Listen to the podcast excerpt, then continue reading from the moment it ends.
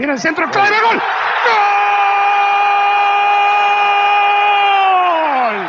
Eh ben voilà, fallait pas s'inquiéter. On est là, bien sûr qu'on est là pour ce podcast euh, 75. Ça a été un peu long. Eh oui, j'ai lu sur Twitter, beaucoup de braves étaient en, en manque, c'est vrai. Mais bon, euh, les gars, euh, je suis très affairé. Vous savez que je fais du gros business. Je suis très showbiz, ça n'arrête pas et tout. Donc euh, forcément, euh, voilà, il y a un petit temps un peu plus conséquent que d'habitude euh, entre, deux podcasts. Mais on est là et bien là. Alors, je dis podcast 75, en réalité c'est le 80.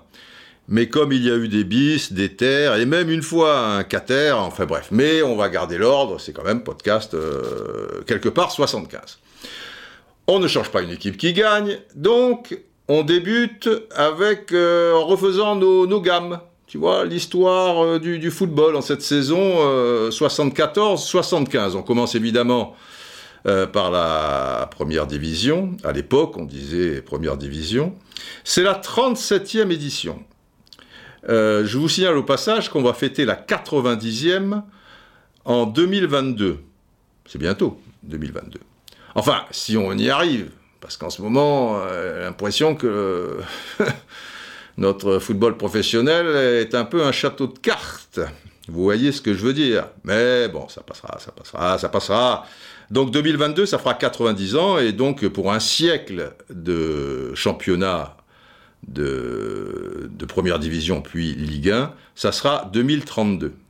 Et alors, ça correspond, j'aime bien ce chiffre 32, euh, parce que ça correspond avec la victoire de la SCAN en Coupe de France 1932, c'est-à-dire là où les gens fêteront euh, un siècle de championnat, et bien moi je fêterai un siècle de la victoire de la SCAN, victoire 1-0, but de Petit Clair, c'est magnifique. Bon, 37e édition en attendant, tenant du titre, je vous le rappelle, comme on ne s'est pas entendu, vu euh, depuis un petit bout de temps, c'était Saint-Étienne. Et là, le vainqueur, un an plus tard, c'est Saint-Étienne. L'air de rien, c'est le huitième titre. C'est pas mal. C'est pas mal. Donc Saint-Étienne termine euh, en tête avec 58 points, 23 victoires, 6 matchs nuls, 9 défaites quand même, et 6 points de bonus. Je suis désolé, je vais vous mettre d'entrée de jeu une sirène, parce que là, il faut être attentif. Je suis sûr que vous avez oublié cette histoire de bonus. Une sirène, s'il vous plaît, une sirène, le bateau quitte le port.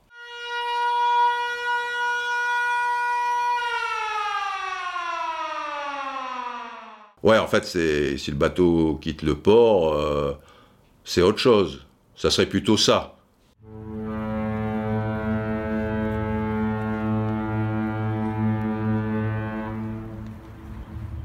Ouais, parce qu'une sirène, une sirène, euh, je sais pas, c'est voilà, c'est tous aux abris. Par exemple, pendant le, le, Blitz, où je faisais des soirées euh, pasta tranquillement, euh, parfois à Londres, Sheffield, Manchester, et là la Luftwaffe arrivait, tu vois, pour, pour nous pilonner, et donc il y avait la sirène, et on allait tous aux abris et tout ça. Bon, je vous parle d'un temps.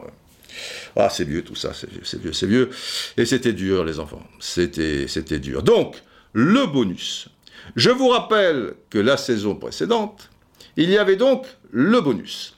Déjà, c'était un point supplémentaire. Il fallait faire quelque chose de particulier pour avoir ce point supplémentaire.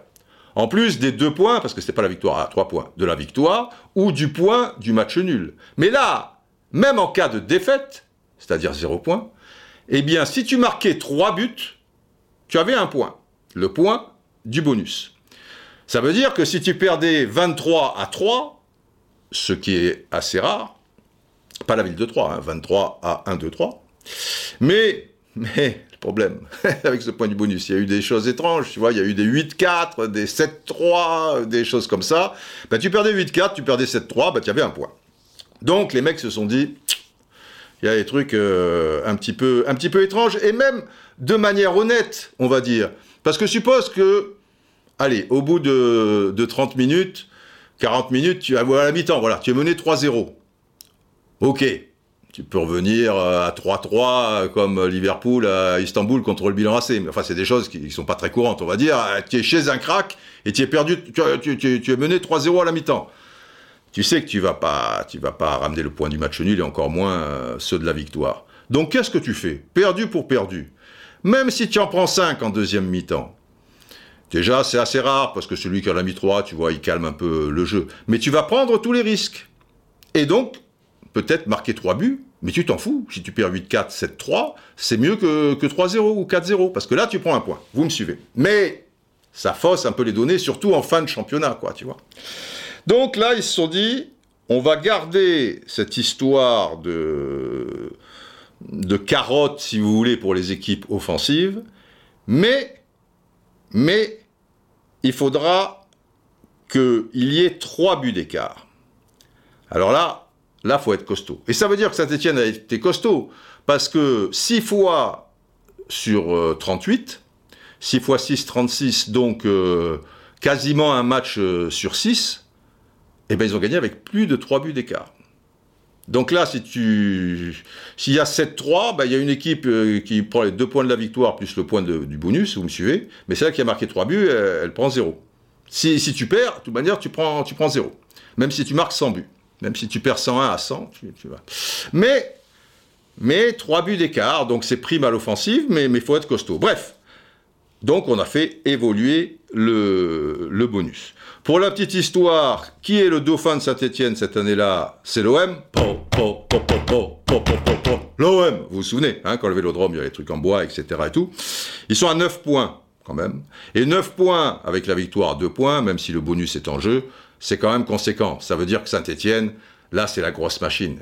Et c'est donc euh, euh, le moment aussi où il y a des jeunes formés au centre de formation, même si ce n'était pas des centres de formation officiels euh, comme, euh, comme maintenant, mais Saint-Etienne a été précurseur dans le domaine et dans bien, bien d'autres, ben, ça veut dire que, que les Rocheteau, que, que les Lopez, euh, que, que les Janvion, que les Battenay, ben, tout ça, voilà quoi.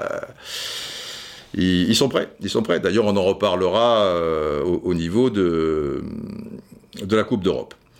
Euh, notamment 75 où Saint-Etienne va briller. Mais comme on va pas passer euh, la nuit sur, euh, sur nos gammes, ça sera un 75 bis, vous l'avez compris. Et troisième, à 10 points, Lyon. Donc ce sont les deux Olympiques, tu vois, deuxième l'OM, troisième l'OL, même si, même si il paraît qu'il n'y a qu'un Olympique. Et, et, je vais pas dire oh lequel un peu cher, non, je veux veux pas faire de peine, mais il n'y a qu'un Olympique. Bon, enfin bref. Euh, descendre en deuxième division, Angers, Rennes et le Red Star. Meilleur buteur, meilleur buteur, c'est intéressant. Delionis, putain, quel joueur, Delionis, avec Monaco, 30 buts. Faut les mettre, hein, parce que Monaco euh, domine pas vraiment le championnat. Hein. Cette saison-là, ils sont dixièmes, tu vois. 30 buts euh, dans une équipe qui est, qui est dixième. si tu les marques aujourd'hui et que tu es attaquant du PSG, ok. Euh, si le dixième de, la Ligue 1, euh, tu, vois, il met 30 buts, euh, l'avant-centre, le football a changé, a évolué. Deuxième, alors là, ça me tient à cœur, parce que je suis un enfant du pays. Savornian de Brazza, on a fait des soirées pasta avec Savornian, terrible, terrible, terrible. Et puis on a découvert, voilà, Congo, Brazzaville, tout ça et tout. Je suis un enfant de Brazzaville et François Pelé, avant-centre du Paris Saint-Germain, est aussi euh, du Congo euh, Brazzaville. 21 buts, donc assez loin derrière euh, Delio. Le PSG, 5 ans d'âge, le PSG, demi-finaliste de la Coupe de France cette année-là, c'est pas mal, c'est pas mal. Mais 15e en championnat, tu vois, ça commence doucement aussi. Et là, et là, c'est intéressant parce que ça va déboucher aussi sur une anecdote que je vous ai donnée il y a très longtemps. Donc faut refaire ses gammes. Il y avait des braves qui n'étaient pas encore braves. Et il y a des braves qui l'étaient, mais qui ont peut-être oublié. Je vous explique. Troisième, Curioni. Hugo Curioni, un sacré Argentin. À l'époque, on avait le droit de jouer Babessé. Alors lui, il était comme Luis Fernandez plus tard, toujours Babessé. Arrivé de Boca Junior, c'était un taureau, tu vois. Curioni, euh, waouh, fallait se le farcir. Il était avant-centre, à ce moment-là, en 75, du FC Metz. 19 buts. Mais quatrième, tu as Marc Berdol, Angers, classique, Bernard Lacombe, qui commence à montrer le, bout du nez, il est encore jeune, euh, classique, enfin un petit peu moins quand même, il a gagné la Coupe de France en 73. Euh, Gérard Tonnel, alors il y a deux anecdotes, il y a deux anecdotes, effectivement. Alors je vais vous donner la première, parce que vous remarquez que, l'air de rien, il y a deux Messins dans les quatre premiers, alors que Metz termine 8e. Tu as Hugo Curioni et Nico Braun. Nico Braun qui était un attaquant du Luxembourg. Moins costaud que Curioni, blond, tout ça et tout, tu vois, euh, machin. Donc cette doublette a enflammé sa Symphorien. Vous allez discuter avec les anciens de, de, Metz, euh, avant les Pouget Pires, euh, les Pépé Flingueurs, il y, avait les, BC. Bref, Braun Curioni. Et, et un jingle anecdote. Je vous explique. Je suis, j'ai une très grande mémoire, vous le savez, c'est mon côté colonel ati, une mémoire d'éléphant. Mais, mais je suis tellement tête en l'air, et on est tellement nombreux dans mon cerveau, que parfois on peut mélanger des choses, et j'ai une faille, c'est pour retenir les prénoms. Pas les prénoms des joueurs du, football, et c'est peut-être que dans le disque dur de mon cerveau, il n'y a plus de place, tellement il y a de, noms et de prénoms de, de, footballeurs, de noms de clubs, d'anecdotes, et patati patata. Et au niveau, par exemple, euh, en revanche, dans le quotidien, avec des, prénoms que, de, gens avec qui je fais connaissance, ou même que, je connais bah, du coup depuis 1, 2, 3, 4, 5 ans, il me faut beaucoup de temps avant de me planter, euh, avant de, maîtriser le, prénom en question, et je me plante. Et bien souvent, pour pas me planter, euh, je dis oh comment tu vas, machin ou quoi. Mais le mec, il te dit évidemment, parce que lui, il entretient le truc, il te voit à la télé, donc il sait que tu t'appelles Didier. Euh, bien souvent. Et c'est toujours délicat et, pas très gentil si quelqu'un dit Oh Didier Et toi tu dis Oh comment vas-tu? Il s'appelle pas Comment vas-tu Tu vois ce que je veux dire Et après il continue et il te dit Alors Didier, ça va machin? Et, alors comment vas-tu? Tu vas bien? Et Non, c'est pas possible. C'est pas possible. À l'époque, il y avait un, vieux truc. Je me souviens quand j'ai commencé à TF1, les mecs se disaient Salut vieux, tu vas bien vieux? Alain Escoubé, chaque fois, il disait Salut vieux C'est un ancien journaliste de l'époque. Euh, oh vieux, ça va vieux? Alors c'était bien pratique pour moi. Mais après, il n'y avait plus cette histoire de vieux, machin, donc il a fallu que je ruse. Et ma ruse, ce qu'on appelle le moyen mémotechnique, si vous voulez, c'était toujours, le football on s'en sort pas, hein, c'était toujours de trouver le prénom d'un joueur qui correspondait avec le prénom de mon interlocuteur de, mon gars en question.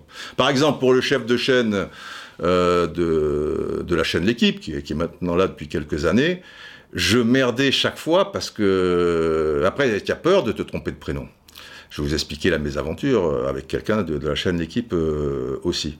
Et chaque fois, il me dit Oh Didier Je dis Oh Putain, comment il Et à un moment, de temps en temps, je dis Excuse-moi, c'est comment ton prénom? Euh, Olivier. Ah ouais, Olivier, d'accord. Mais deux jours plus tard, il dit Oh Didier oh Et tu peux pas à chaque fois lui demander son prénom, c'est pas poli, quoi. Et alors, à un moment, je me suis dit Bon, des fois, tu vois, je demande à côté de moi Comment il s'appelle déjà ça? Olivier. Ah, Olivier, d'accord. Et hop, je prends un prénom de footballeur. Et là, je suis sauvé. Donc pour moi, c'est Olivier Monterubio. Voilà, il a fallu que je trouve un Olivier, il y a, d'autres euh, Olivier évidemment, Olivier Rouillet par exemple, hein. mais Olivier Monterubio. Donc maintenant, chaque fois que je vois « Oh Didier, oh Olivier !» parce que je pense à Monterubio. Parce que, parce que si tu tentes un prénom, tu te dis « ça doit être ça, mais c'est... » Et là, je suis pas bon. Là, je suis pas bon. Et il y a l'un euh, l'assistant majeur, il y, a deux assistants euh, historiques euh, qui, sont encore là, chef d'édition, je sais pas qu'on appelle ça, machin ou quoi, mais truc, mais très important pour l'émission de l'équipe du soir. Un qui s'appelle Mathieu Maes, et l'autre, on l'appelle Bundes. D'ailleurs, je ne sais même plus son prénom, mais je vais vous expliquer pourquoi. Mais le problème avec Mathieu, c'est que moi, je l'appelais toujours, je crois que c'était Laurent, je suis pas sûr. Et pendant au moins un an, un an et demi, je vous dis pas de conneries. Je dis bon, Laurent, euh, tu, tu machin quoi? Il y a quoi ce soir, Laurent, euh, machin truc? Laurent, euh, truc, bon. Et lui, il me disait, bah écoute, il y a ça, oui, il y a ça, truc et tout. Et puis un jour, il y a un mec à côté de lui qui lui dit, moi je suis là, tu vois. Et puis il dit, ok Mathieu, on fait comme ça. Et je me tourne vers lui, je dis, mais pourquoi il t'appelle Mathieu? Il me dit, mais c'est mon prénom, Didier. Ah, mais j'ai dit, mais ça fait un an et demi que je t'appelle Laurent. Il dit oui, je sais, mais ça me dérange pas. Tu peux continuer. tu vois, bon, t'as l'air con quand même, machin. Laurent Rousset, tu vois, je machin. Alors, Mathieu, maintenant, dans ma tête, je pense à Stanley Matthews. Vous savez, premier ballon d'or, 56. D'ailleurs, je l'appelle pas Mathieu, je l'appelle Matthews, mais ça passe. Et le deuxième assistant, historique donc, s'appelle Bundes, mais c'est un prénom que je lui ai donné. Parce que j'avais remarqué, évidemment son prénom j'oubliais chaque fois, mais qu'il regardait souvent la Bundesliga. Alors j'avais pas l'appelé Bundesliga, donc je l'ai appelé Bundes. Et d'ailleurs, à la rédaction, tout le monde l'appelle maintenant Bundes. Vous voyez l'histoire de, de truc. Donc, pourquoi je vous parle de ça? Ah ben oui, pourquoi je vous parle de ça? Je suis con. À la base. Parce que j'ai un copain, enfin que je connais depuis 6-7 ans, maintenant le temps passe, qui s'appelle Nicolas. Et je l'appelle toujours Nico Braun. Voilà, Nico Braun, quatrième buteur avec 17 euh, buts. Parce que Nico, Nicolas, Nico Braun, et, voilà, je n'appelle pas... Vous pigez le truc. Bon, bref. Et, hormis Berdol, hormis Nico Braun, hormis Bernard Lacombe, il y a Gérard Tonnel, ce qui nous amène à une deuxième anecdote. Jingle, please. Alors Gérard Tonnel, c'est l'avant-centre de Troyes. Et c'est, j'en ai fait des cauchemars, c'est ma hantise, Gérard Tonnel. Et vous savez pourquoi? Parce qu'à l'époque, Troyes, deux saisons avant, était encore en deuxième division. Et en début de saison de deuxième division, ils sont pas mal, ils se distinguent, mais l'ASCAN nous fait rêver. L'ASCAN est resté euh, trois siècles en deuxième division, tu vois, bon, de temps en temps, au début du professionnalisme, première division, puis après deuxième division, il y a eu un petit tour qui puis s'en vont euh, dans le milieu des années 60, et il a fallu l'embellir quelques années plus tard avec le centre de formation euh, canois, les, les Mikou, les Zidane et compagnie, Luis Fernandez, Francis Borrelli, président, enfin, etc. et tout. Mais sinon, c'était une équipe de deuxième division. Et moi, j'étais gosse, et donc je ne, je ne connaissais que la deuxième division pour la SCAN, puisque première division, j'allais tout le temps à Marseille, à Nice et, à Monaco pour voir les matchs. Après, le reste, je connaissais euh, évidemment. Et donc, là, on rêve, tu vois.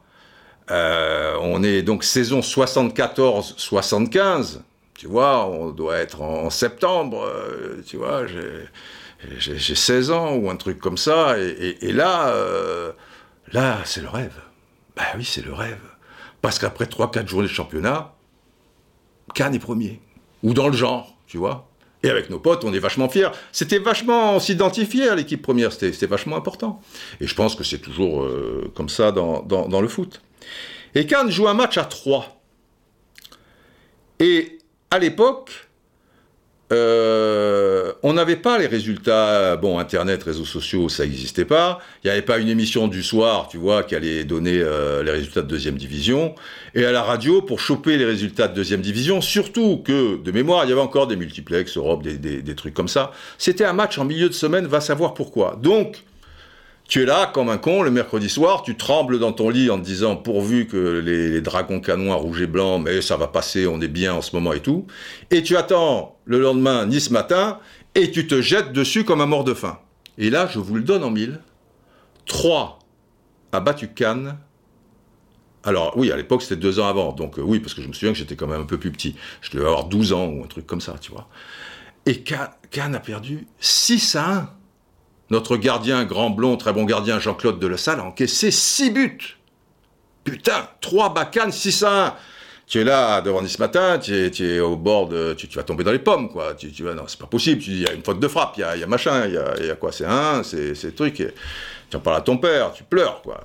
Il dit non, ils ont perdu 6 1. Putain, la claque. Et pourquoi Gérard Tonnel et ma hantise depuis, euh, donc allez, on va dire que c'est en 72 ou 73 cette histoire. Donc ça fait, ça fait 27 et, 20, ça fait 47 ans que si tu me dis euh, Gérard Tonnel, euh, j'ai une éruption soudaine de, de boutons verts, tu vois. Bah, Gérard Tonnel, il a marqué 6 buts. C'est Gérard Tonnel qui a marqué les 6 buts. Tu le crois ça? Enfin, c'est l'histoire, les enfants, c'est l'histoire, mais ça, une bien triste histoire. Euh, à propos d'histoire, je vais vous en donner une euh, particulière qui, clôture d'ailleurs cette saison 74-75 en championnat. C'est l'histoire, bah, c'est les loups, que ce soit les loups de Francfort ou le loup du Vélodrome récemment euh, sur RMC Sport, ils ont repassé un, extrait du, loup que, j'avais amené. Bref, Vous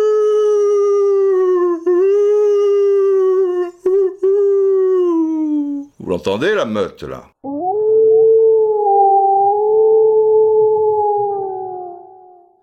Alors, alors, les loups, l'histoire. Dernière journée de championnat 74-75. Saint-Étienne est déjà sacré champion. Je vous ai dit qu'ils avaient 9 points d'avance euh, à, l'issue du, championnat. Donc c'est pas la peine d'attendre euh, la, dernière journée. Donc nous sommes en juin 75, ils reçoivent 3. 3 tirés d'affaires, peut-être 12, 13e, je ne sais plus, mais enfin, il n'y a, a pas photo. Et Robert Herbin est entraîneur, nous sommes en 75, il est entraîneur depuis la saison 72-73. Et entraîneur-joueur, euh, ça existait un petit peu à l'époque. Mais là, il n'est pas, même si physiquement il, est au top, euh, tu vois, il est encore jeune. Euh, quand il a pris l'équipe, il avait 32 ans, c'était 3 ans avant, donc là, il a, il a 35. Encore que 35 ans de nos jours, ça veut plus rien dire. Tu as des mecs qui sont encore athlètes et qui peuvent tenir le rythme. Il n'y a pas 10 000, mais, mais il y en a à 35 ans. 35 ans en 75, là, tu étais quand même déjà. Mais lui, c'était quand même un phénomène. Mais c'est pas le problème, puisque lui, il est entraîneur, tu vois, il fume ses clopes, euh, tu avais le droit à l'époque euh, sur le banc peinard pendant que le président Roger Rocher euh, fume sa pipe, tout va bien, Madame la Marquise, mais, mais, avant ce match, quelques jours avant, à l'entraînement, il y a ces joueurs qui le chambrent, qui savent que physiquement, il est affûté, puisque lui, il, dirigeait les entraînements, mais enfin, il les faisait aussi, tu vois. Euh, et donc, euh, ils lui disent, comme ça, pour déconner, euh, Oh, Roby Parce qu'il y avait une relation très très forte avec, avec, lui, il y avait une proximité, il avait été joueur avec pas mal de, de, gars qui étaient encore dans, dans l'équipe première. oh, Roby, Nini, et pourquoi tu joues pas contre trois? Bah, Qu'est-ce qu'on risque, machin Bon, pour déconner. Et lui, il les prend au mot. Et il dit d'accord. Ok, je vais jouer. Et donc, il se met sur la feuille de match. Alors, il joue en défense centrale, il a commencé milieu de terrain, Robert Herbin, après il avait euh, terminé euh, défenseur central, et là, il est en, défense centrale. Euh, Saint-Étienne, bon, explose 3, qui étaient tirés d'affaire depuis une ou deux journées, donc les mecs étaient déjà un poil en, en vacances. Et ça va même plus loin, l'histoire. À 4 à 1, il y a penalty pour les Verts, vers la fin de match, tu vois, je sais pas, 78e, 80e, dans ces eaux-là. Et là, il y a Piazza qui prend le ballon et qui dit à Roby Herbin, Robert, c'est pour toi.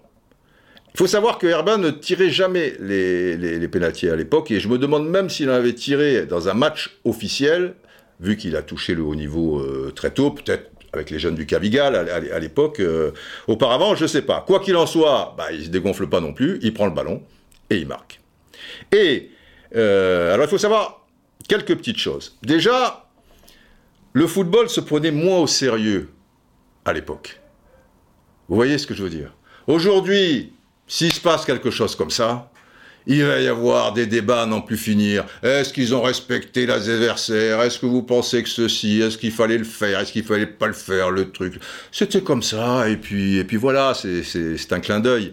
Et pour la petite histoire, les joueurs de Troyes, on leur a quand même posé la question, est-ce que vous avez senti un peu de condescendance là-dedans et tout Et les mecs, ils ont répondu tout de suite, oh ben non, non, euh, au contraire, on a apprécié cette initiative, euh, il y, a du respect, Herbin c'est un monsieur, il n'y a, a, aucun problème. Euh, donc ça, c'est la première chose. La deuxième, c'est que c'était possible à l'époque. Aujourd'hui, tu pourrais plus. Pourquoi? Parce que tu dois donner une liste de joueurs professionnels en début de saison, et si tu es pas, et puis après, en deuxième partie de saison, puisque maintenant, mercato d'hiver, tout ça et tout, et si tu es pas sur la liste, bah tu peux pas te mettre. Et Robert Herbin, en début de saison, étant entraîneur depuis trois ans et pas du tout joueur, si ça avait été ce règlement, même s'il y avait le clin d'œil, etc., eh ben, c'était pas possible. Parce que le règlement, c'est le règlement. Monsieur Robert Herbin, il aurait fallu vous mettre euh, sur la liste en août, euh, septembre 74. Euh, tu vois le truc? Même pour la Ligue des Champions faut des listes.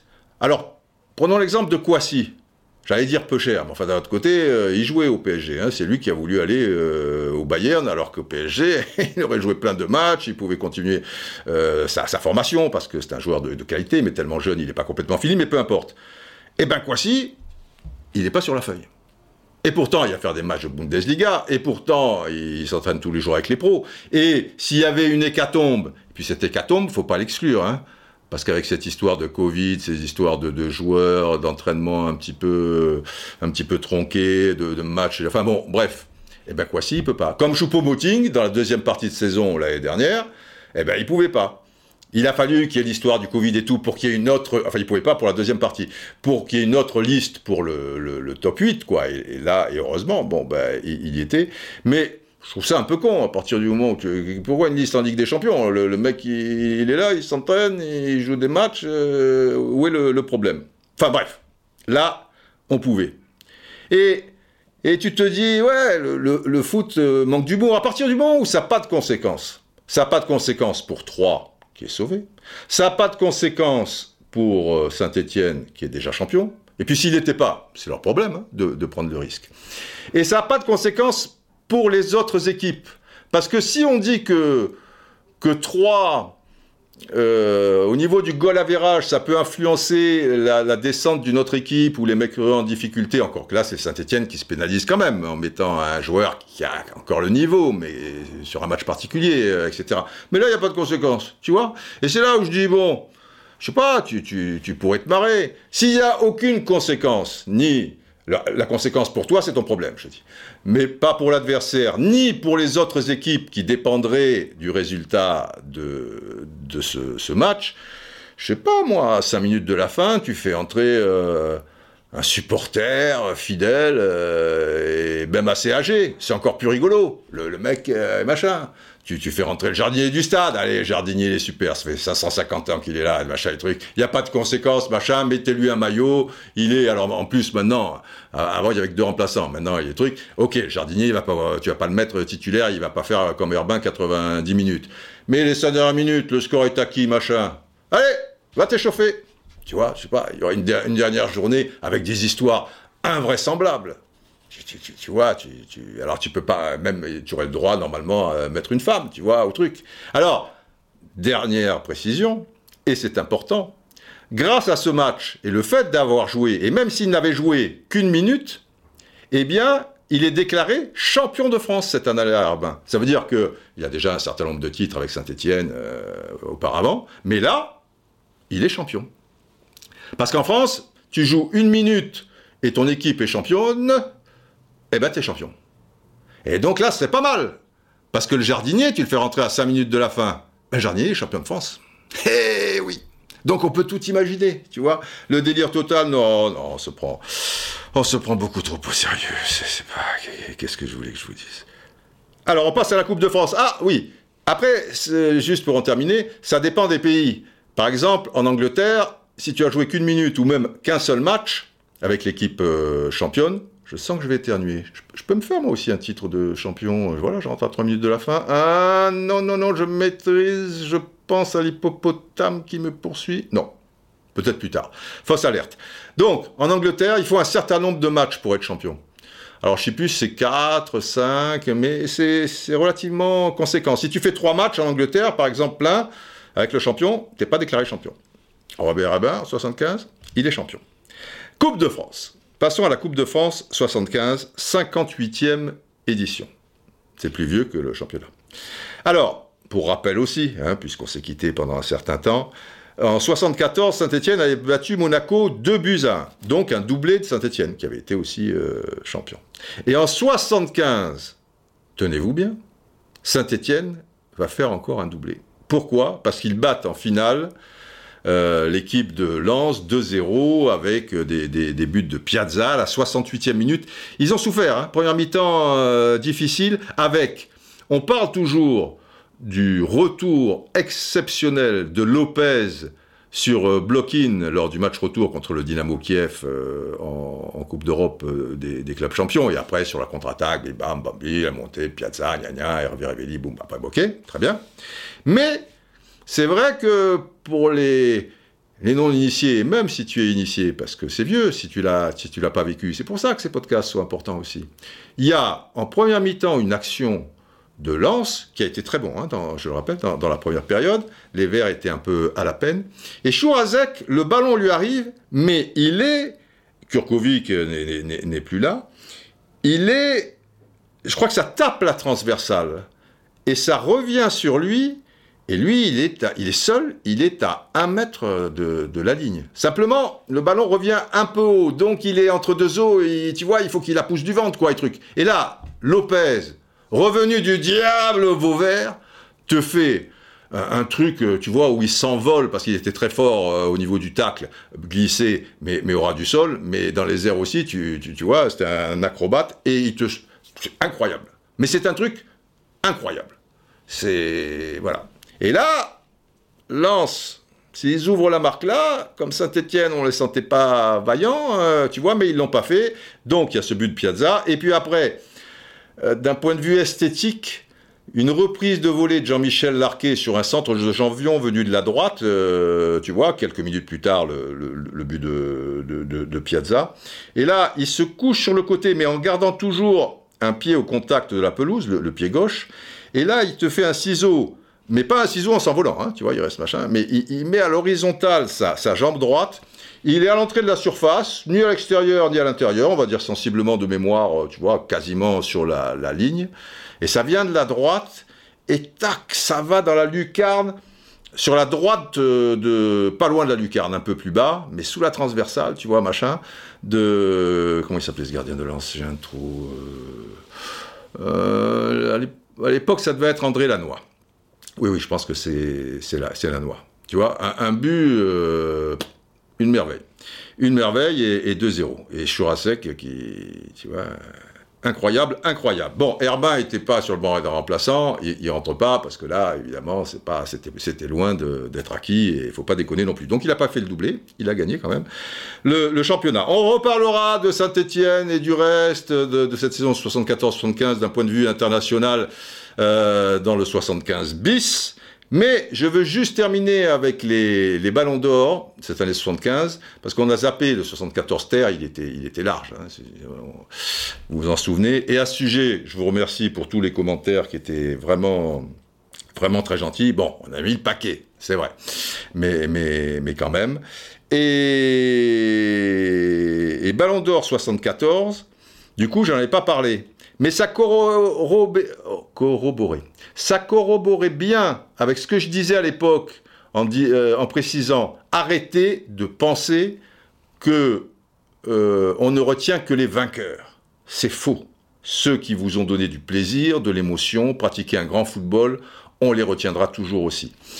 Et la preuve en est que cette année-là, en 74, Beckenbauer, donc lui, il est vainqueur avec la RFA, il gagne la Coupe d'Europe des clubs champions contre l'Atlético Madrid, vous vous en souvenez, et il gagne la Coupe du Monde. Et il est exceptionnel, parce que s'il gagnait les deux et qu'il est nul, tu vois, bon, on parle du Kaiser, hein, on va se calmer. Bon, eh ben c'est pas lui qui a le Ballon d'Or. Le gars qui a le Ballon d'Or et qui n'a pas euh, gagné euh, la Coupe d'Europe des clubs champions. Pour le coup, il était parti à, Barcelone en début de saison, euh, quittant la Jacques. Il n'a pas gagné la Coupe du Monde puisqu'il a perdu en finale, voilà, RFA, tout ça et tout. Donc, bah, on retient que les vainqueurs, me faites pas chier, il n'y a que ça qui compte, patati patata. Ben ouais. Mais à l'arrivée, c'est Cruyff qui gagne le ballon d'or 74. Euh, Devant Beckenbauer et Casimir Deina, génial euh, joueur polonais euh, du Legia de Varsovie et de cette grande équipe de Pologne, je vous l'avais précisé, qui avait fait une Coupe du Monde fantastique et conclut le podium. Et pour 75, eh bien, c'est un joueur de l'Est qui est, à l'honneur, puisqu'on parlait de Deina, enfin Deina c'était le bronze. C'est Oleg Blokin, la flèche ukrainienne, ça allait vite, hein, ça allait vite euh, Blokin, qui était donc l'attaquant de Dynamo Kiev. Le deuxième, cette fois, ben non, encore, puisque 74, euh, il était deuxième, c'est Beckenbauer. Et Cruyff, qui cette fois est à Barcelone, est troisième. Et je, je réalise, en vous disant ça, que tu as Blokin, tu vois, qui est, premier, mais avec un club de l'Est, Dynamo Kiev, et tu as Deina, qui est troisième, certes, euh, c'est l'équipe nationale et cette Coupe du Monde 74 qui, qui, pèse lourd dans la balance, mais il est encore au Légia de Varsovie.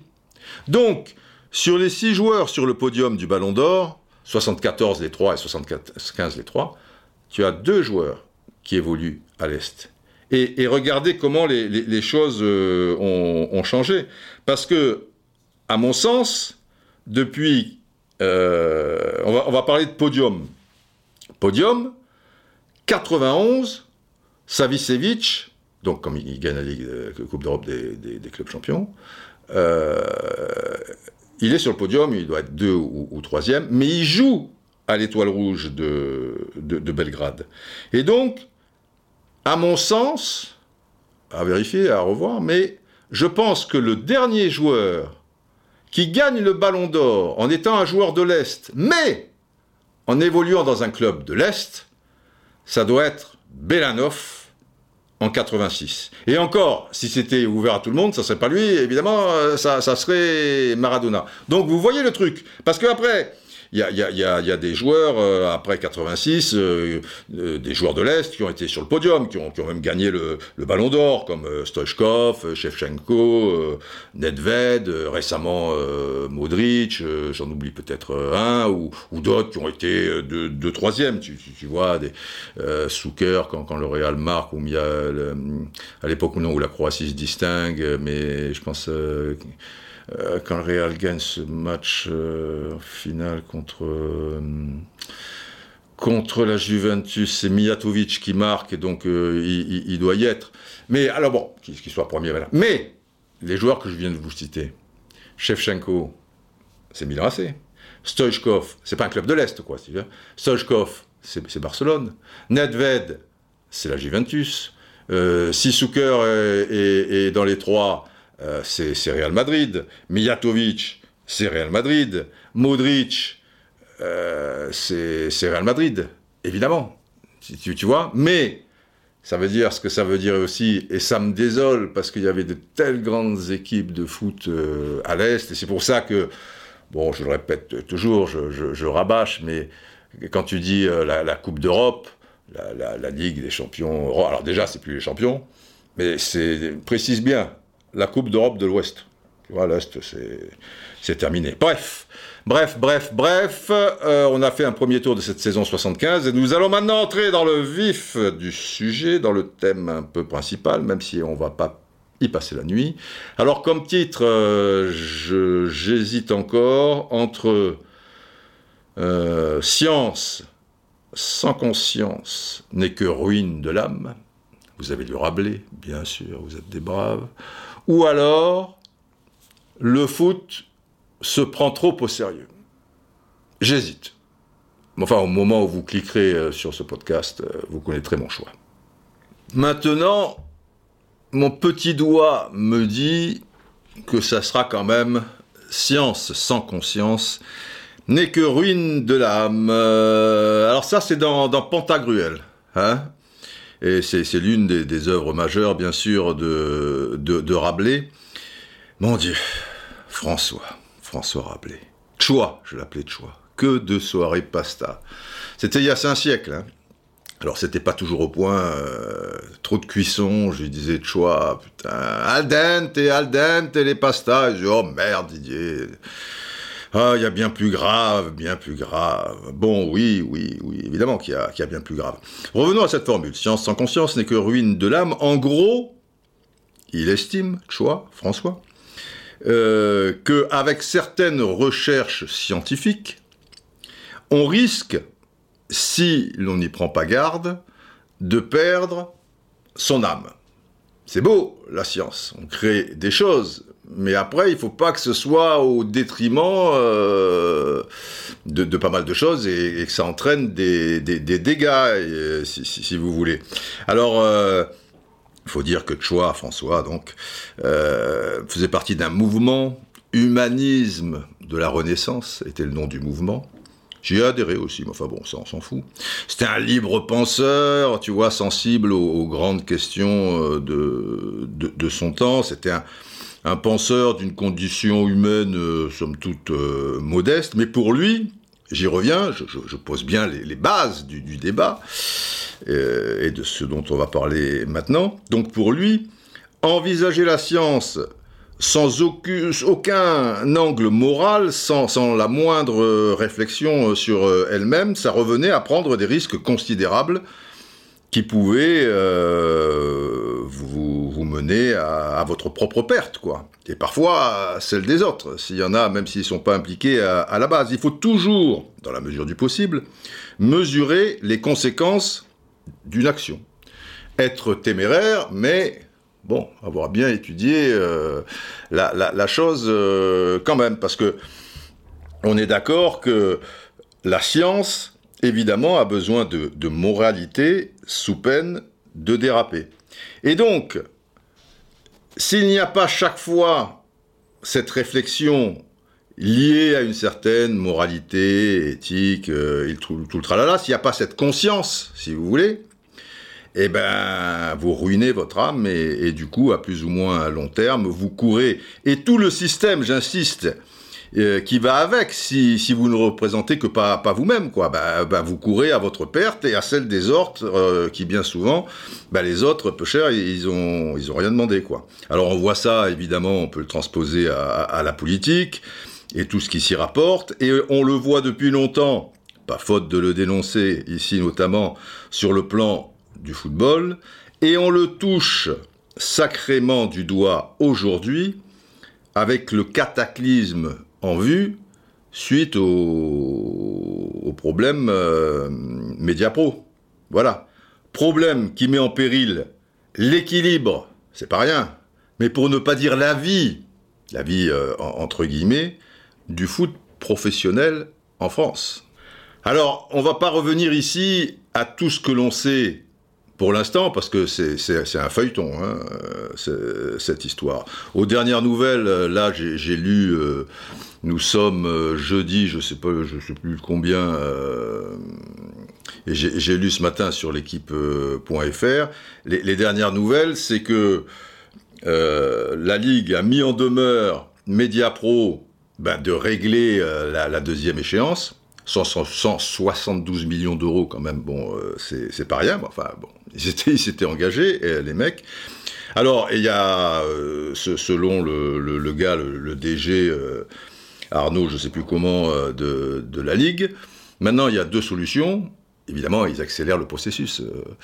la première, c'est que Mediapro ben, balance les, les, pesetas, si vous voulez, et payer les 172 millions d'euros. Et la deuxième, s'ils ne le font pas, eh ben, c'est de donner euh, tous ces, matchs euh, à, d'autres euh, opérateurs qui, évidemment, vont montrer le, bout de leur nez. Mais le deuxième problème, c'est, allez, supposons Mediapro euh, fait un effort où tu vois, en deux fois, tu vois, la moitié maintenant, la moitié dans, trois semaines, on n'est pas des chiens, quoi, on peut, on peut quand même discuter. Mais le problème, on le sait, c'est qu'ils veulent aussi renégocier euh, les droits, s'estimant victimes de, la crise euh, sanitaire qui n'existait pas euh, au, moment où, ils ont signé tout ça. Alors, alors, ça peut se comprendre aussi, quelque part. J'en ai discuté, alors, fatalité, hier, avec un membre du conseil d'administration de, la Ligue au téléphone, et il me dit, Didier, moi, écoute, c'est entre nous, enfin bon, je le cite pas, donc c'est pas grave, il me dit, à leur place, j'aurais fait pareil. Parce que le football français est bien placé quand même pour connaître les problèmes économiques liés à cette euh, crise du, Covid, puisque eux-mêmes, ils ont demandé une bouteille d'oxygène, une bouteille euh, qui a une certaine valeur, si, vous voulez. Je crois que c'est plus de, de, 220 millions d'euros euh, de, de prêts à l'État remboursable sur quatre années sans, sans, intérêt. Alors que maintenant, tout le monde est touché par la crise sanitaire, que Mediapro demande une bouteille d'oxygène à la Ligue, ça peut se concevoir euh, aussi. Mais ici, c'est plus complexe. Déjà, dans le dos de la Ligue, ils sont allés au tribunal de, commerce pour demander une sorte de, médiation euh, pour euh, ces, droits à, renégocier, et ça risque de geler, si vous voulez, les échéances jusqu'au printemps. Ah, si les, clubs euh, pro de Ligue 1 et de Ligue 2, ils n'ont pas les sous, il faut, attendre jusqu'au printemps, bah, les trois quarts, ils vont être en cessation de, paiement, donc liquidation judiciaire, donc la clé est sous la porte, donc le château de cartes euh, ici euh, s'écroule. Euh, voilà. Et au-delà de ça, c'est que tu te demandes aujourd'hui si Mediapro a réellement les reins solides, qui soient impactés par la crise sanitaire, on peut le, concevoir, mais est-ce qu'ils ne sont pas vraiment en perte de vitesse folle et qu'on le réalise maintenant? Est-ce qu'ils n'ont pas bluffé la LFP au moment de signer le, contrat, espérant que grâce à celui-ci, il se referait la, cerise euh, par rapport à, certaines choses qui seraient trop longues à, expliquer ici. En gros, les mecs, ils ont peut-être joué à la roulette, tu vois, ou ils ont réalisé un coup de poker, mais ils ont mis tout le monde en péril. Voilà, et tout le monde euh, ici, c'est le foot euh, français. Alors si les, cartes qui sortent étaient bonnes, euh, bon, bah, ça, ça passait, tu vois, il passait entre, entre les balles. Là, il semblerait qu'elle ne soit pas trop. Enfin, bref, tout ça, vous le savez, l'évolution de, de, l'affaire, je, pense que tout ça est, est bien retranscrit par, par les médias, qu'ils soient spécialisés ou, ou, non. Et euh, les podcasts sont un peu faits pour ça. Si je dois vous remettre bout à bout euh, ce qui s'est passé, euh, le pourquoi, du comment, ce que, ce que j'en pense, ça va pas servir à, grand chose d'écouter la suite. Non, on doit toujours essayer d'être une sorte d'alternative. Et par rapport à, cette actualité, eh bien, la relier à science sans conscience, n'est que ruine de l'âme. Et pour ce faire, je vais vous prendre deux exemples précis et me référer à une interview que j'ai donnée euh, récemment euh, dans le journal Le Point, enfin le, site du, journal euh, en, fait. Mais au moment où, j'ai parlé avec le, journaliste, il n'y avait pas cette histoire de Média Pro qui ne paie pas la deuxième traite, qui veut renégocier et, et tout le tralala. Alors l'historique de cette interview, comme ça, juste entre vous et moi, puisque les braves, euh, je peux, vous parler de, certaines choses dont je ne parlerai pas comme ça au, grand public. Vous n'êtes pas le grand public, vous êtes les braves. Euh, il faut savoir que bah, je suis euh, assez souvent sollicité pour faire des interviews sur le foot, patati patata, et 99 fois sur 100, euh, bah, je, dis que je, suis à la bourse, qui est la, réalité, et que ça me dit rien, et, voilà quoi. Alors ça me dit rien pour deux choses. Déjà, bah, je pense que parler foot, ben, je, le fais euh, à la télé, euh, je le fais à travers les podcasts, donc voilà, si, si, le mec peut être intéressé par ce que je dis, il a qu'à écouter euh, là, où ça se trouve. Donc si c'est encore pour répéter les mêmes machins et tout, tu vois, c'est fatigant. Et la deuxième, c'est que je, trouve, enfin, ça, ça m'est arrivé ça m'agace profondément. Moi, j'aime bien que ça soit précis et que la personne retranscrive bien ce que vous dites. Et bah, c'est des fois, il, arrive que tu, fais une interview parce que tu as baissé ta garde, tu vois, pour, pour faire plaisir, nana. À l'arrivée, quand tu relis, tu te dis, euh, putain, mais c'est pas comme ça que je l'ai expliqué, euh, c'est pas mes termes, tiens, là, ça fait prétentieux, évidemment, si on le dit comme ça, etc. Donc, euh, tu vois, j'ai pas une motivation extrême pour, pour faire des, des interviews. Mais là, Bon, le gars, il, bon, il a été sympa, remarquez, ils le sont toujours, il hein, n'y a, pas de raison. Il est canois. Évidemment, ça lui donne une certaine euh, force. Euh, Florent Baraco, et, c'est son nom.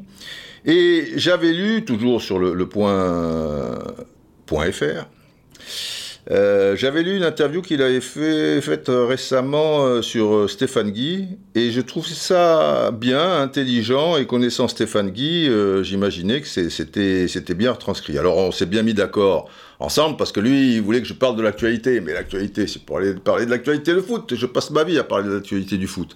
Je préférais qu'on parle de foot d'une manière un peu plus aérienne, si vous voulez. Et on a fait le deal suivant, et il a été correct, et ben, il m'a dit, écoutez, moitié actualité, bon, ce que je peux concevoir aussi, euh, et, après, moitié, d'une manière un peu plus, euh, voilà, philosophique, euh, entre guillemets, machin.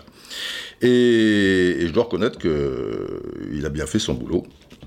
et que tout bien considéré, ben, j'ai bien fait de la faire. Voilà, ceci étant précisé, c'est bien de savoir un peu comment ça se passe un petit peu en, coulisses. Je vais arriver euh, à ce premier petit chapitre. Science sans conscience n'est que ruine de l'âme, vous allez comprendre. À un moment, à un moment, on a parlé de, de beaucoup de choses. Hein. Mais à un moment, on parle de Bielsa. Et parce qu'on parle du championnat de, Ligue 1, et je lui dis euh, en gros que bon bah on perd des étages euh, chaque saison, que c'est pas très, il y a pas de quoi sauter au plafond, euh, voilà, mais c'est notre quotidien, c'est notre histoire, la Ligue 1, voilà, c'est notre roman à nous, ça nous concerne. Donc on y est toujours attaché, et ça fait d'autant plus mal au cœur, mais il faut bien être conscient que bon, le niveau, on le sait, est, pas diabolique. Alors il pose la question, l'OM de Bielsa euh, est-elle la dernière équipe qui vous a fait chavirer? Donc là, je lui dis avec le Monaco, vous savez, quand ils sont champions, tout ça, de Falcao, Mbappé, Fabinho, patati patata, et le Nice de Favre, en plus c'était la même saison, et bien sûr le PSG dans certaines occasions, parce qu'il y a quand même des, matchs du, PSG où il y a de, de belles choses, je dis ouais c'est ok. Et je dis, l'OM de Bielsa, eh ben, c'est une équipe qu'on avait envie de, voir chaque semaine. Et qui plus est, à Marseille, avec cette ambiance. Tu vois, c'est pas rien, quoi.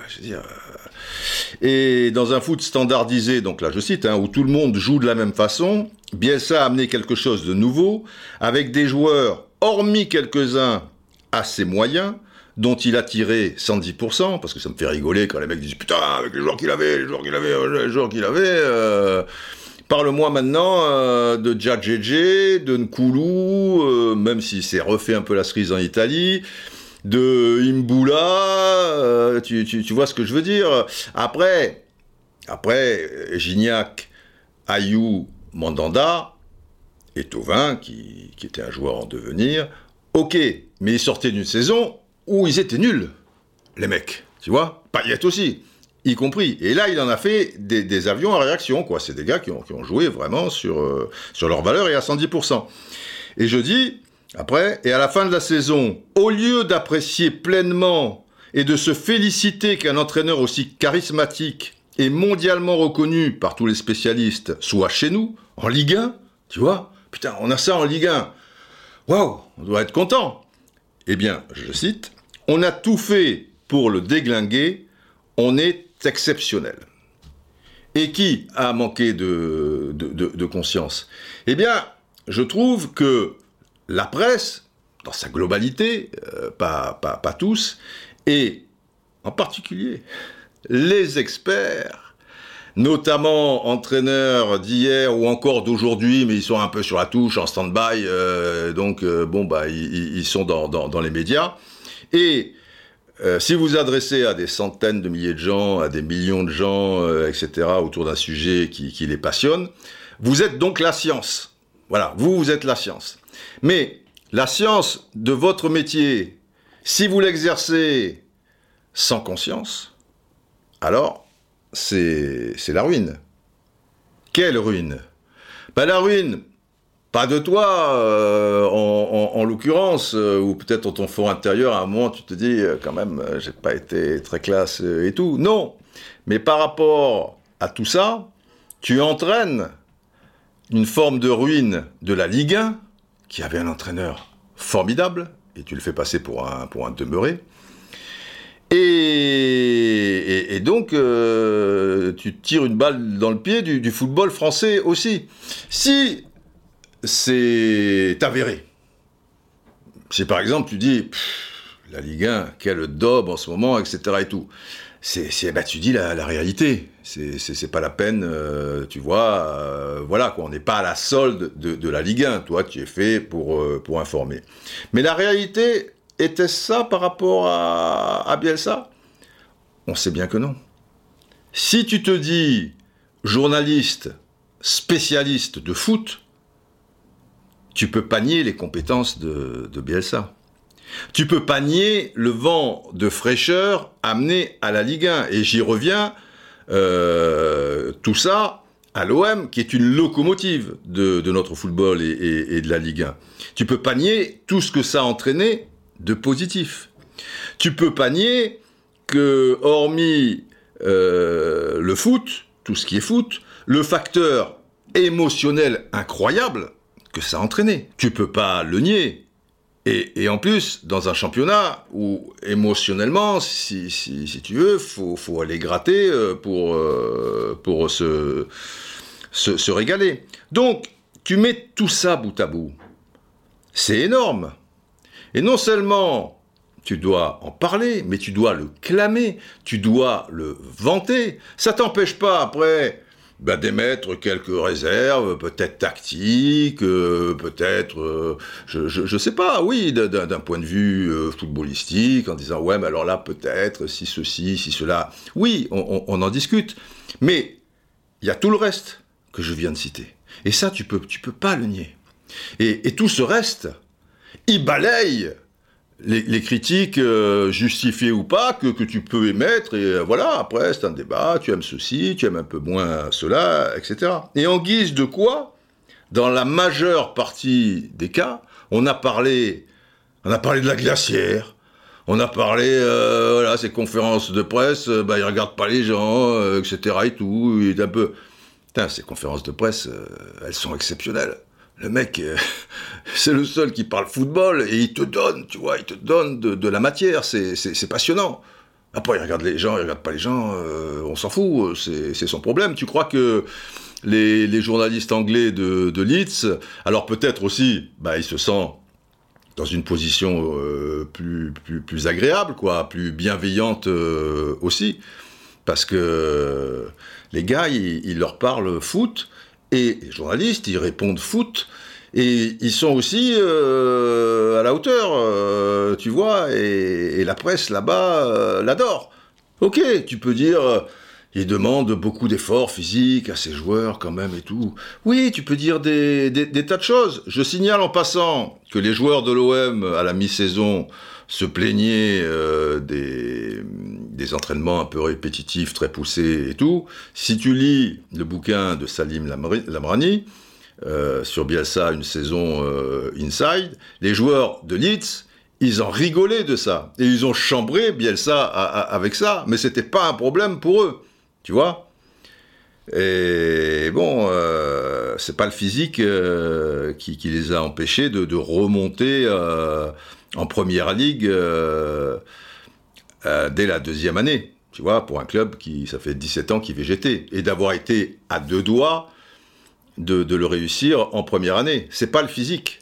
Si tu regardes les matchs et tous les, statistiques, c'est que les mecs, euh, ils ont été d'une maladresse euh, incroyable devant le but. Il y a eu des, effets contraires, c'est comme ça. Et puis il y a un adversaire aussi, des adversaires, puisque voilà, qui, sont de, qualité. Et c'est pas le physique qui a empêché l'OM d'accéder euh, au podium. Ben non, non. C'est un effectif beaucoup trop limité, pas de profondeur de banc, on le savait euh, dès, le départ. C'est la Coupe d'Afrique des Nations qui est arrivée là-dedans et avec les qui a accentué pour le coup la fatigue et la blessure de Nkoulou, et, etc. Et c'est l'arbitrage euh, un peu space, parfois, pas, pas volontaire, mais, mais ça s'est mal goupillé, quoi. Donc, après dire que c'est un échec de terminer quatrième, avec ce groupe-là qui sortait d'une saison le triplé, quadruplé. Je fais pas les choses à moitié, hein. Ou on les fait ou on les fait pas. Voilà, quadruplé. Euh, God bless me. Euh, je, disais que il termine quatrième, mais avec la saison dramatique 0 points en Ligue des Champions et sixième, ça aurait pu être bien pire la, saison précédente, tu vois, de, son arrivée. Le même groupe, Valbuena euh, en moins, et des mecs, tu, vois, bien marqués psychologiquement. Et d'ailleurs, Vincent Labrune, en début de saison, quand on lui pose la question, euh, vous, souhaitez quoi alors Retrouver la Ligue des Champions Il dit, oh, bon, bon, bon, bon, bon on termine euh, aux alentours de la 5-6e place, mais au moins que, que, ça reprenne tout ça et tout, on, s'en contentera. Alors, je comprends qu'il peut y avoir une forme de déception. Euh, si tu es champion de tu te dis putain, ça va continuer et tout, et après, les événements font, font que.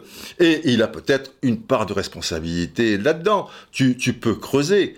Mais le faire passer pour euh, un, marsouin et que des entraîneurs actuels ou certains entraîneurs du, passé, tu, vois le massacre, c'est il y a quelque chose qui, qui, qui va pas quoi. Et à partir de là, le grand public, si tu lui inocules dans le cerveau toutes ces choses négatives, eh ben après, c'est du pain béni pour les dirigeants euh, de, de, l'OM qui voulaient pour X raisons euh, le pousser à partir, le virer d'une manière déguisée, si vous voulez. Et alors encore mieux, puisque vous connaissez l'histoire, ceux qui n'ont rien compris au film pensent que le mec a été lâche, il part après une première journée, patati patata. Bon, enfin passons. Mais on, revient à science, parce que tout ça c'est lié à science euh, sans conscience n'est que ruine de l'âme. Le fait qu'il y ait ce mouvement, entre guillemets, parce que c'est un mouvement euh, qui est calculé euh, dans, certains cas et qui est lié à une forme d'incompétence euh, par ailleurs. Euh, voilà, on, suit le mouvement de dire voilà, le mec est surfait, il est trop romantique. Quoi, bien ça, mais il a jamais rien gagné, etc. Ceux qui le défendent, oh, une secte. Bon, d'accord, très bien. Euh, sauf que on, argumente et je le fais encore, mais vous connaissez l'histoire. Donc tout ça, oui, ça laisse les mains libres aux dirigeants de l'OM et ça entraîne la ruine pour l'OM, parce que tu perds un entraîneur, tu n'es pas prêt d'en trouver un de la sorte, qui lui voulait s'inscrire, tu vois, pour euh, former les jeunes, patati patata et tout, et qui était comme un poisson dans, l'eau, dans, un, environnement comme celui euh, de, de l'OM. Et tu ruines, ruine de l'âme donc, tu, tu ruines la Ligue 1. Parce que, je le répète, pour la Ligue 1, avoir Bielsa, tu crois pas qu'ils sont contents euh, en première ligue euh, et quand il était en championship euh, d'avoir un gars comme comme Bielsa les les gens du, football anglais, qui, qui soient de, la presse, les entraîneurs, les, confrères, tout ça, et, les grands dirigeants quoi du, football anglais, tu, tu crois pas que eux ça les arrange bien? Parce que maintenant, voyons l'inverse. Donc, tu as la conscience par rapport euh, à la science que, tu représentes, que tu es censé être, euh, ou, etc. Et tu dis la réalité. Tout n'est pas parfait, d'accord, on peut gratter, on peut ici et là, mais tu balances à tour de bras, pétard, extraordinaire, euh, l'OM, putain, Bielsa, comme il joue, on se régale, on se machin, et regardez le public, et c'est fantastique, pour notre Ligue 1, quel bol d'air, quel ceci, quel cela, machin. Et tu dis ça tout au long de l'année, plutôt que de le diaboliser, tu vois, de, qu'il soit controversé, etc. et tout. D'accord? Après, si tu n'es pas d'accord sur certaines choses, tu en discutes, mais on va dire que, globalement, ton discours, c'est ça. Et c'est ce qu'il aurait dû être. Et c'est ce discours qui existe en attendant en Angleterre, qui est, soit dit en passant, le pays de football par excellence. D'accord? Donc on va dire, tu es comme les Anglais, tu dis ça. La différence, elle n'existe pas en revanche au niveau des supporters, puisque dans la ville de Leeds et même au-delà, bah, il y a les mêmes, euh, les mêmes choses qui se sont passées euh, à, Marseille, quoi. Le, gars est, adulé parce qu'en plus, il, transmet, alors via son équipe, une émotion, mais par lui-même euh, aussi, quoi. Il y a, quelque chose qui, se passe. C'est pas commun. Il est unique au monde. Il est unique au monde dans, dans son genre. Et ce mec unique au monde, eh putain, tu fais tout pour qu'il se casse. Enfin, tout au moins pour que ceux que ça arrange pas trop au niveau des dirigeants de Marseille et qui en ont marre pour X raisons et que patati patata, euh, eh ben on, les coups des franches pour, euh, pour le, pousser euh, au départ. Comme je le dis dans l'interview, c'est exceptionnel. Mais si tu as la conscience, alors il n'y a pas la ruine. Il y est encore. Ou alors, bon, bah, il est parti un petit peu plus tard, mais les graines qu'il qui, a semées et qui ont été bien pratiques, hein, 15 millions d'euros pour celui-là, 10 millions pour celui-là, 20 millions pour celui-là, les trucs et tout. Après, les mecs en fin de contrat, c'était pas de sa faute, hein, ça c'était les, dirigeants en, question. Mais tu, imagines le bénéfice euh, pour le, football français professionnel et donc pour euh, la Ligue 1. Je vous signale que dans les, gars qui, qui, l'ont massacré, ben, il y a des gens du football professionnel de, de, la Ligue 1. Et je vais vous donner un exemple précis. C'est le, gala de l'UNFP, là, toujours en fin de saison, pour récompenser meilleur joueur, meilleur. Pour le meilleur entraîneur, essayez de vous souvenir un peu de cette saison. Le meilleur entraîneur de la saison ou officier Bielsa, donc.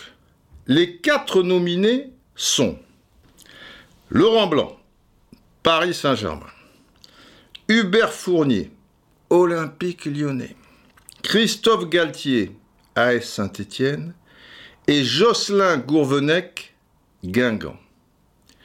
Je mets pas en cause les compétences de, ces quatre euh, entraîneurs, il n'y a, aucun souci, euh, le, problème n'est pas là. Mais par rapport à cette saison et ce qu'a amené Bielsa, vous pensez pas qu'il ne peut pas être parmi les quatre? Vous pensez que cette saison-là, évidemment, Laurent Blanc, il a des titres, euh, des, machins, enfin il n'a pas le, même matos non plus, mais il n'empêche qu'il a fait du bon boulot, etc. Mais donc, Laurent Blanc, Hubert Fournier, Christophe Galtier, Jocelyn Courvenec. Ce qu'a amené Bielsa. Et, d'un point de vue éthique, on est dans Science sans conscience et tout, unique au monde. C'est le seul mec au monde qui ne critique jamais l'arbitrage et qui en parle pas et qui va dire toujours dans les derniers mots à ses joueurs quand ils rentrent sur le terrain, attention, hein, on se tait, les arbitres, c'est etc. et tout. D'autres doivent peut-être euh, le dire et le penser. Après, si ça a mal tourné pour eux, à un moment, euh, c'est plus fort qu'eux, en conférence de presse, c'est entre ceci, entre cela, c'est l'arbitre, c'est ceci, cela. Parfois, c'est justifié. Mais tu imagines, le seul mec au monde, il n'y en a pas un autre au fin fond de la Bolivie ou au Nicaragua, machin, truc. Et au lieu de s'appuyer là-dessus, tu vois, de dire putain, on a un mec. Non, non. Et il n'est pas nominé, le gars. Alors, Galtier, c'était Saint-Etienne à l'époque, il fait du, bon boulot euh, à Lille. Fournier, je sais pas ce qu'il réalise de grandiose cette année-là euh, à Lyon. Il a le matos pour terminer sur le podium, il termine sur le podium. Gourvenec, Guingamp, Guingamp termine dixième c'est bien par rapport au joueur qu'il a terminé dixième. Mais je me dis, j'ai zappé un truc, euh, Gourvenec ou Fournier, euh, en, plus, euh, je sais pas, ils ont dû gagner une Coupe de la Ligue, une Coupe de France, mais enfin, il me semblait bien pourtant que c'est plutôt le PSG, alors ils étaient au moins en finale. Non, je regarde un peu. Finale de la Coupe de France, PSG gagne contre Auxerre, donc c'est pas Gagant, tu vois, c'est pas Lyon. Et finale de la Coupe de la Ligue, ils explosent Bastia 4 à 0. Donc Gourvenec, cette saison-là, j'en prends un, mais je peux dire Fournier, je peux dire Galtier, je peux dire Blanc. C'est, plus fort que, que Bielsa. Ah, quand même. Je veux pas être médisant, mais les, quatre nominés en question, là, c'était il n'y a pas longtemps, hein. ils sont où? Christophe Galtier, à Lille. Rien à dire, il fait du bon boulot. Laurent Blanc, sans club depuis trois saisons. Plus de trois saisons, d'accord Hubert Fournier, exfiltré à la DTN. Hein. Jocelyn Gourvenec, sans club, à deux reprises. Hein.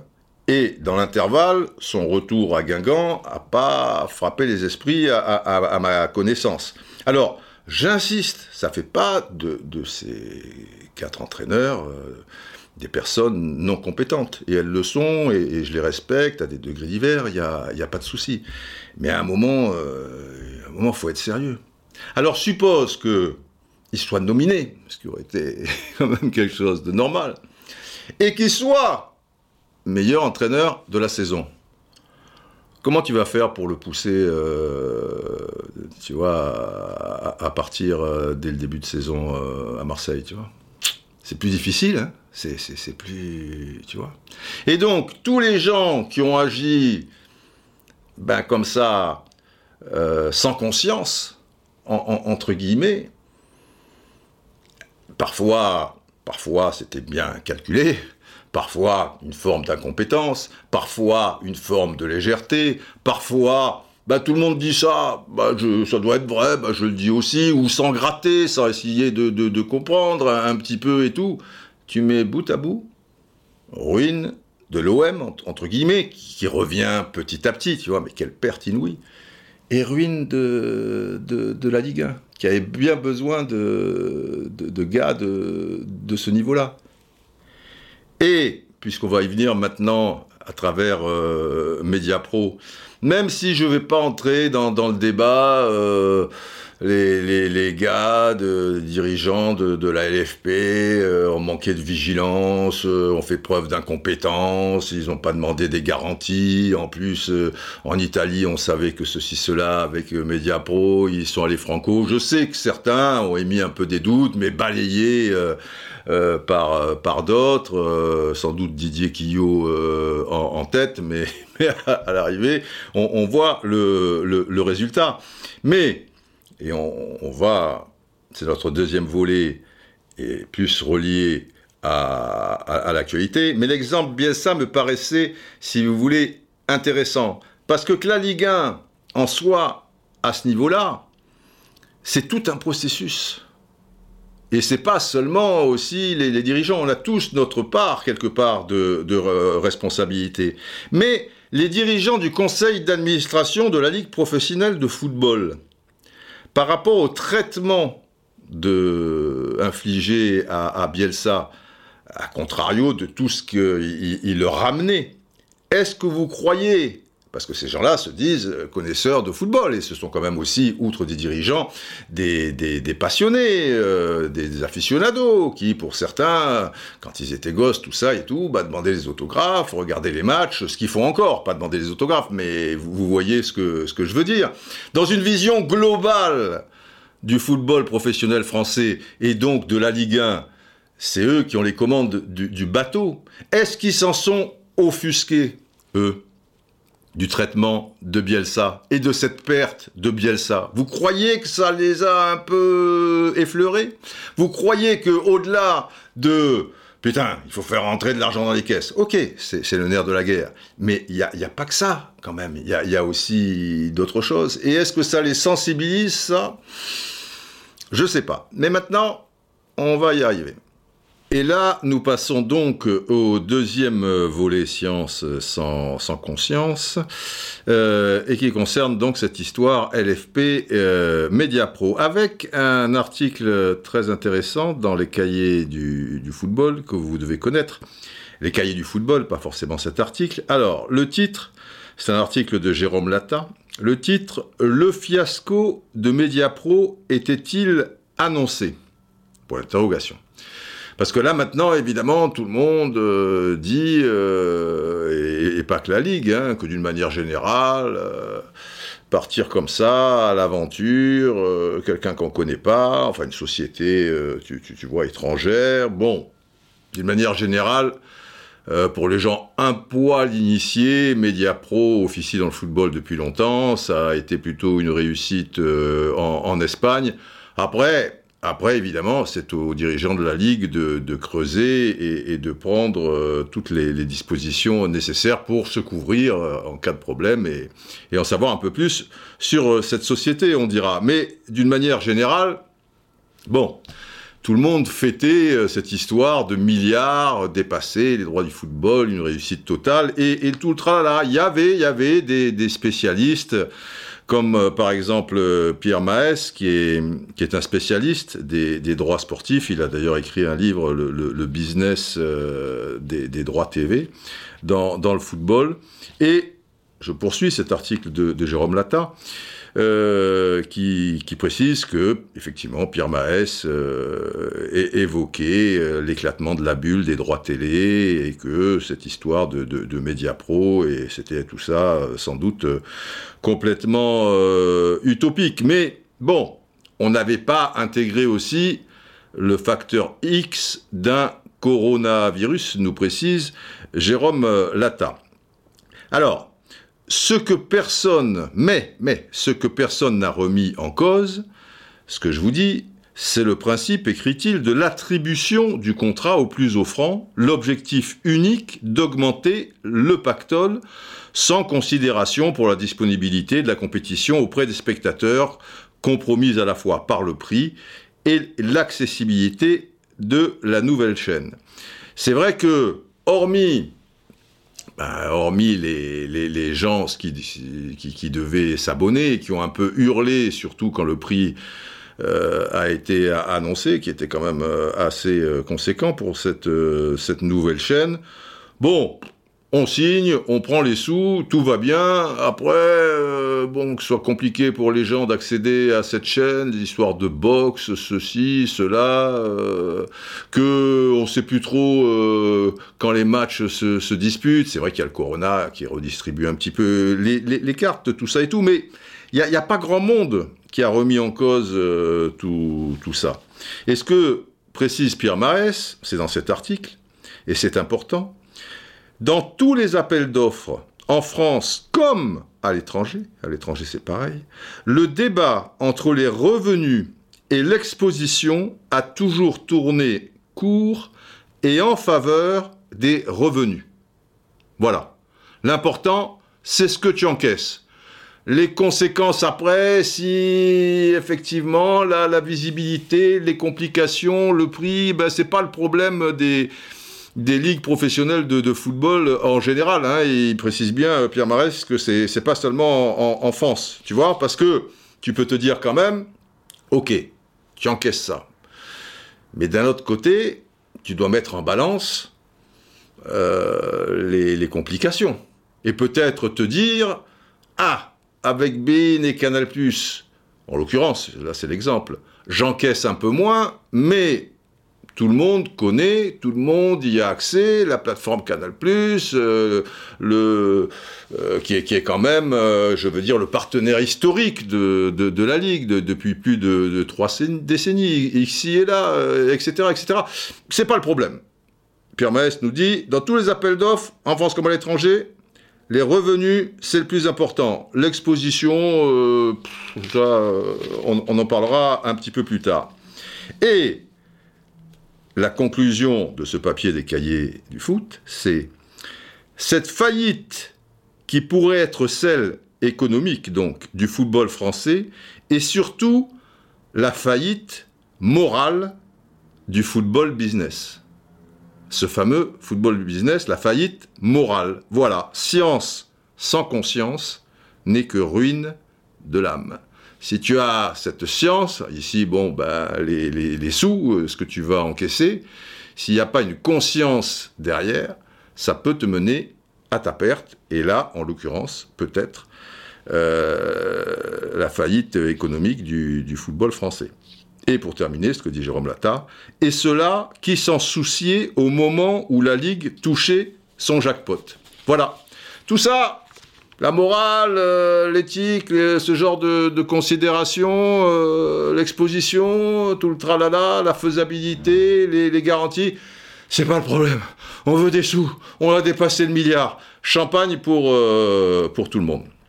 Alors, alors évidemment, euh, il y a dû avoir des, défaillances euh, à certains échelons euh, de, la Ligue, hein. ça, c'est clair, même si, bon, j'ai téléphoné ici et là, il y aurait quelques personnes qui, au moment de la signature, avant celle-ci, émettaient un peu des réserves, mais tout ça, ça a été balayé. Alors, le conseil d'administration de la Ligue euh, c'est là où, professionnel de football, hein, où toutes les familles, c'est intéressant, vous allez voir, toutes les familles du football sont représentées.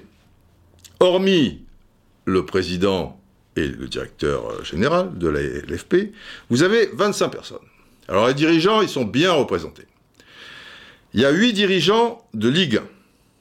Il y a 2 dirigeants de Ligue 2. Il y a un représentant de la Fédération française de football. Il y a le président de la Première Ligue.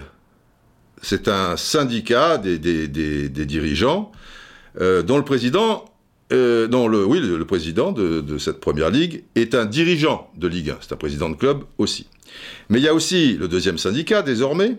Enfin, désormais, c'est plutôt la syndicat Première Ligue qui est le deuxième syndicat, car il y a toujours l'UCPF, et là, un président de club, qui est le président de l'UCPF. Donc au total, vous avez déjà 8 et 2, 10, 11, 12 présidents de Ligue 1 et Ligue 2. Et un représentant, FFF, je vous l'ai dit. Vous avez les représentants des joueurs. Ils sont deux, l'UNFP donc. Vous avez les représentants des éducateurs. Enfin, les éducateurs, en fait, on dit éducateurs, mais ce sont les entraîneurs. Ils sont deux. Il y a le président de l'UNECATEF, Raymond Domenech, et Pierre Repellini, le vice-président. Pour l'UNFP, donc président Philippe Pia, vice-président euh, Sylvain Castendutch, président Première Ligue Bernard Cayazo, UCPF Claude Michy, le président de Clermont, etc., etc. On continue. Vous avez ensuite le représentant des arbitres. Ben oui, dans une famille de football, il y a les dirigeants. Bon, vous avez vu qu'ils sont quand même assez nombreux au niveau du conseil d'administration de la Ligue. Il y a des joueurs, deux représentants. Il y a des entraîneurs, c'est le football, hein, deux représentants. Maintenant, il y a des arbitres. Il y a un représentant, Olivier Lamar. Maintenant, dans le monde du football, il y a le personnel administratif. Il y a un représentant, Patrick Razurel. Après, ben, il y a des médecins. D'accord. Il y a le représentant de médecins des clubs, Éric Roland. Ensuite, pour compléter le tout, on arrive à 20 là, vous avez ce qu'on appelle le collège des indépendants. Ils sont 5. Et dans les 5, vous avez quand même trois ex-présidents de Ligue 1. Alors indépendants, indépendants, oui, ils connaissent bien la, musique, bien évidemment, et, deux autres, bon, bah, qui, font partie de, de, cette famille et qui, eux, viennent d'un peu d'ailleurs, mais qui ont un rapport, évidemment, euh, plus ou moins prononcé avec le football. Après, vous avez, alors ça c'est le conseil d'administration. En plus, il faut rajouter ce qu'on appelle des membres de droit, c'est-à-dire ils assistent, ils peuvent assister, mais ils ont une voix consultative. Alors là-dedans, il y a encore deux dirigeants, le président de la fédération, donc M. Noël Legret, et le directeur général exécutif de la LFP, ah ben je l'avais déjà cité plus haut avec le président Martin, pas d'accord. Vous avez euh, le directeur Première Ligue, donc c'est encore un dirigeant, syndicat. Le directeur UCPF, l'autre syndicat des dirigeants, d'accord, ça fait encore deux dirigeants supplémentaires. Vous avez, euh, là c'est deux entraîneurs, puisque vous avez le directeur gna gna gna sélection nationale, c'est Didier Deschamps, et le directeur de la DTN, euh, c'est donc les entraîneurs aussi, la DTN, mais pour la fédération, Hubert Fournier. Bon, mais tout ça, c'est des membres de droit. Les 25, vous avez pigé. Est-ce que vous avez bien imprégné tout ça? Là, c'est toutes les familles du football donc qui sont représentées. Dirigeants, joueurs, entraîneurs, arbitres, euh, médecins, euh, administratifs, euh, etc. Il manque pas un peu quelqu'un, quoi. Je veux dire, il n'y a pas un secteur dans le football concernant les familles du football professionnel, directement quand même concerné par le football professionnel, qui manque À votre avis? Je demande une sirène.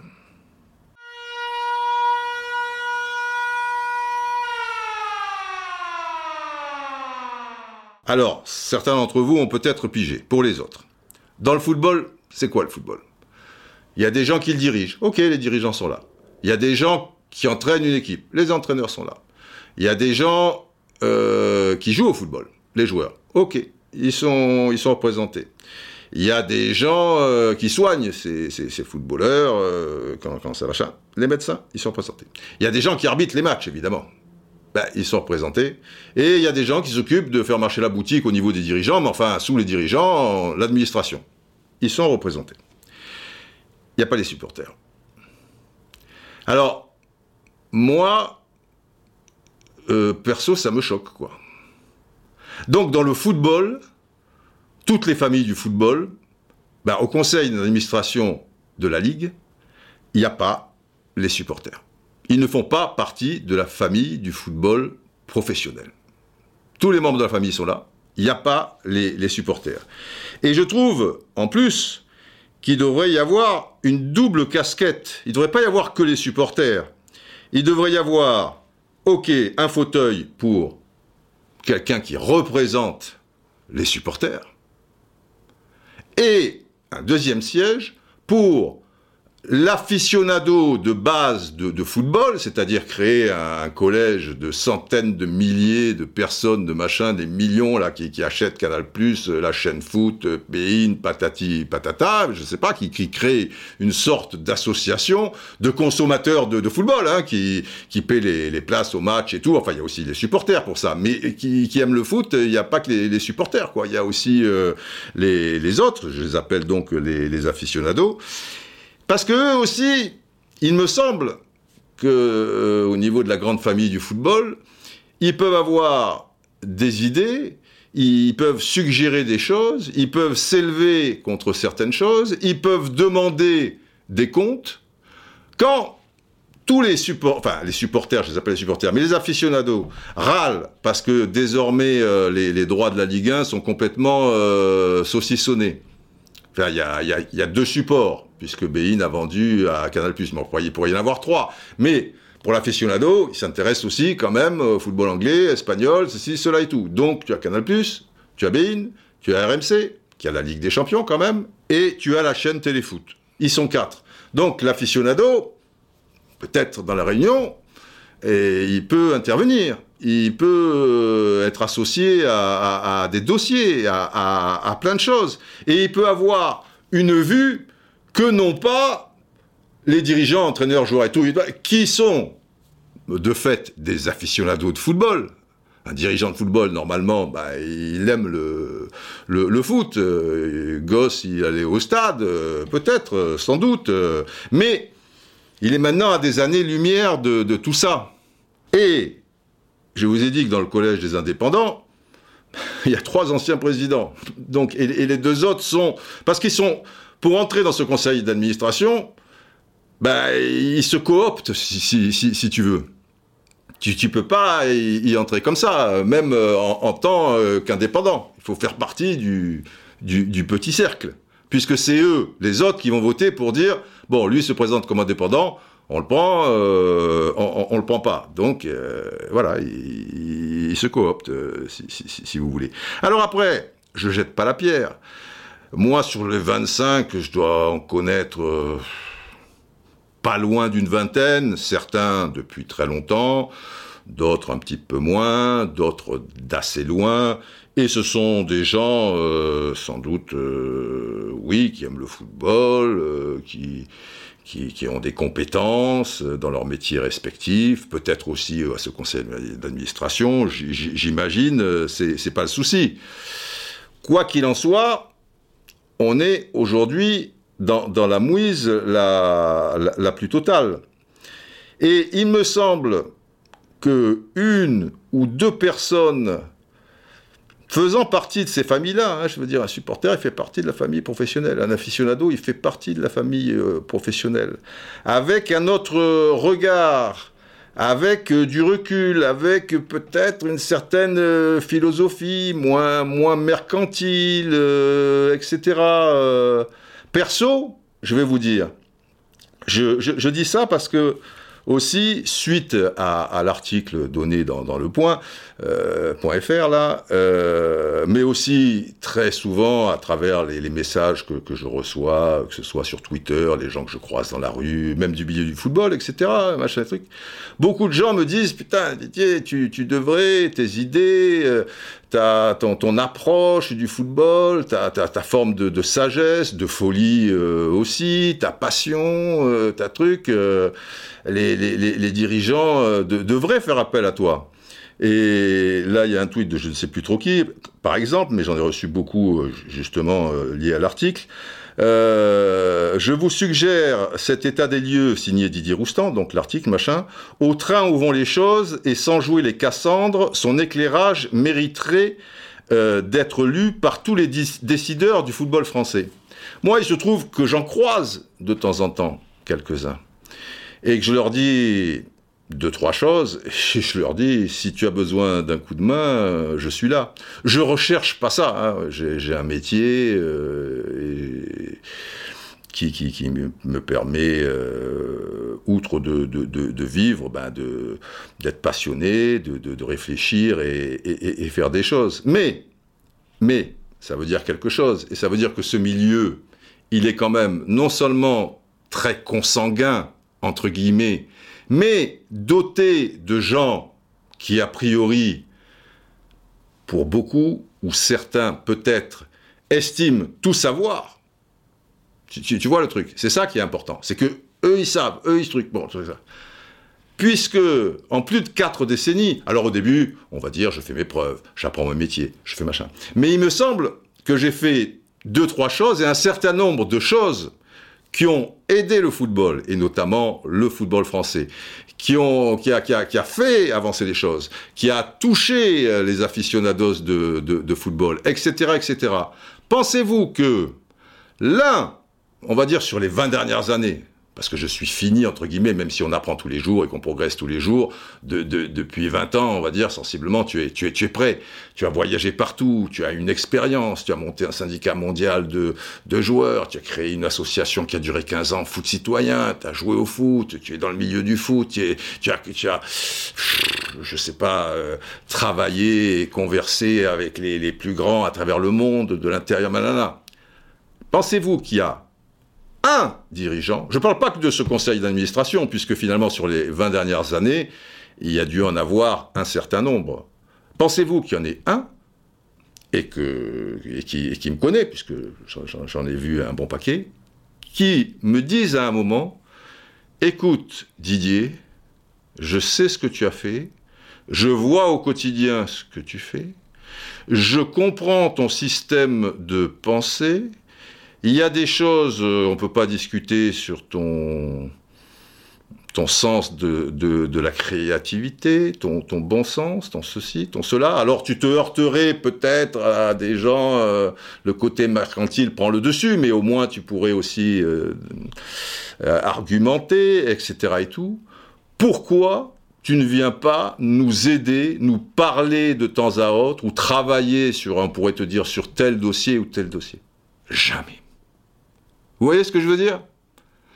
Perso, j'en retire, mais vraiment pas l'once d'une aigreur. C'est pas le souci. J'en parle là euh, parce que euh, voilà, on dirait que c'est l'occasion qui fait le, larron, ça s'y prête. Et il y a beaucoup de gens justement qui me disent mais pourquoi Didier, les dirigeants devraient vous inspirer machin. Et c'est pas facile d'être dirigeant. Hein, attention. Encore une fois, je leur jette pas la, la pierre. C'est facile de dire ceci cela. Après exécuter, c'est une autre chose. Mais il me semble que il me semble pour tout dire, et ce qui est en train de se passer, malheureusement, car je pense que ça va être très compliqué et que le football français risque, euh, comme je vous l'ai dit, euh, s'il s'en sort, euh, d'emporter les stigmates pendant un, certain temps. Ça va pas être comme ça, allez, c'est réglé, bon, finalement, euh, Mediapro, ils avaient du blé, bon, on discute, on baisse un peu, un truc, hop, roule ma poule. Je pense, je vais aller plus loin, justement par euh, cette conscience que, que beaucoup de dirigeants, euh, même s'ils peuvent avoir une certaine éthique, je ne discute pas là-dessus, mais euh, oublient peut-être euh, parfois, omnubilés par euh, il faut payer ceci, et puis après les jours on les paiera plus cher, et puis après on sera encore plus compétitif, et puis après cela, et puis après babi, bababa. Je pense que comme avec l'arrivée du Covid, vous savez, quand on a été confiné, les gens ont ralenti leur course. Les gens se sont retrouvés un peu avec eux-mêmes. Ils sont sortis de la lessiveuse. Et on s'est dit, c'est peut-être l'occasion pour chacun d'entre nous de réfléchir à certaines choses et de faire en sorte de, progresser dans, bien des domaines, de, changer sa, façon de voir, euh, etc., etc. Et, et c'est, à mon avis, bon, après ça repart comme en 40, mais enfin peut-être certaines personnes, tu vois, on peut toujours euh, rêver. Mais là, je me dis que le football français doit profiter de cette crise, déjà s'en sortir, bien évidemment, mais avoir un coup d'avance et se réinventer. Parce que c'est plus possible de chaque fois être sur la corde raide et que ce soit un miracle permanent, avec cette histoire de droit TV, c'est plus possible que ça reprenne 99% et de leur énergie et de leur volonté pour faire avancer le football, d'autant plus que vous voyez le nombre de dirigeants qu'il y a dans ce conseil d'administration, mais aussi les joueurs, mais aussi les entraîneurs. Vous avez vu pendant le, confinement euh, le taux bohu que, que c'était, chacun se tirant dans les pattes de l'autre, les clans de ceci, les clans de ça, et, Vincent Labrune l'a bien dit, sa mission première, bon, sa mission première, ça va être de régler maintenant le problème avec Mediapro, mais ça, c'était pas prévu, mais sa mission première, au départ, c'était de, faire en sorte que le football français parle d'une voix et que... Parce que le souci, c'est que vous avez là des gens, mais c'est le système qui veut ça, qui sont a priori pour l'intérêt général du football professionnel, mais qui défendent aussi bien souvent, et dès qu'ils en ont l'occasion, leurs propres intérêts que ce soit l'intérêt des joueurs pour le syndicat des joueurs, bon, c'est fait pour, c'est un syndicat, que ce soit les entraîneurs pour le syndicat des entraîneurs, que ce soit euh, ben, tel club pour ses propres intérêts et tel autre pour ses propres intérêts, et, ainsi de suite.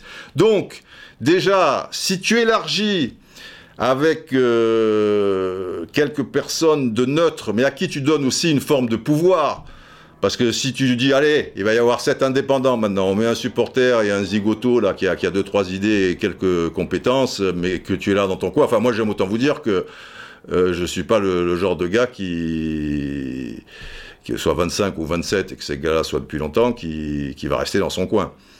Après, pas mettre le feu non plus, hein. on va pas leur parler de révolution euh, tout de suite, on va pas les affoler, mais euh, si c'est pour être là, écouter et, profiter du petit repas euh, ensuite, ou d'avoir deux places gratuites pour l'équipe de France, bon, c'est pas la peine.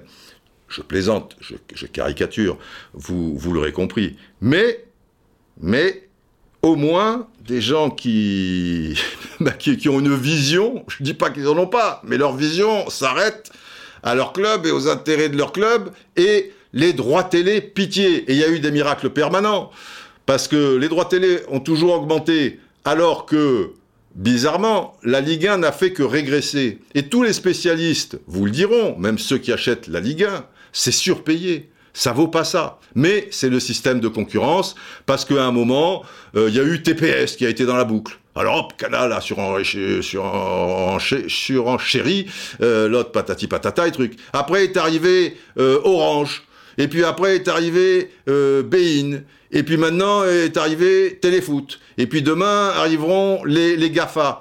C'est là-dessus qui, qui joue pour euh, l'augmentation. Mais tu pourrais, il me semble, normalement, euh, si tu réinventes ton, système et une manière de voir le football français tout en faisant en sorte de, le laisser compétitif. Hein. Je ne parle pas de faire le championnat de, Roumanie et d'Albanie et dire bon le romantisme à tout prix maintenant c'est cela et que tous les joueurs euh, se, cassent à l'étranger. Euh, je ne suis pas un, rêveur, je le suis un petit peu, mais j'ai mes limites si, vous voulez. Je suis un, rêveur qui est dans le concret, je pense.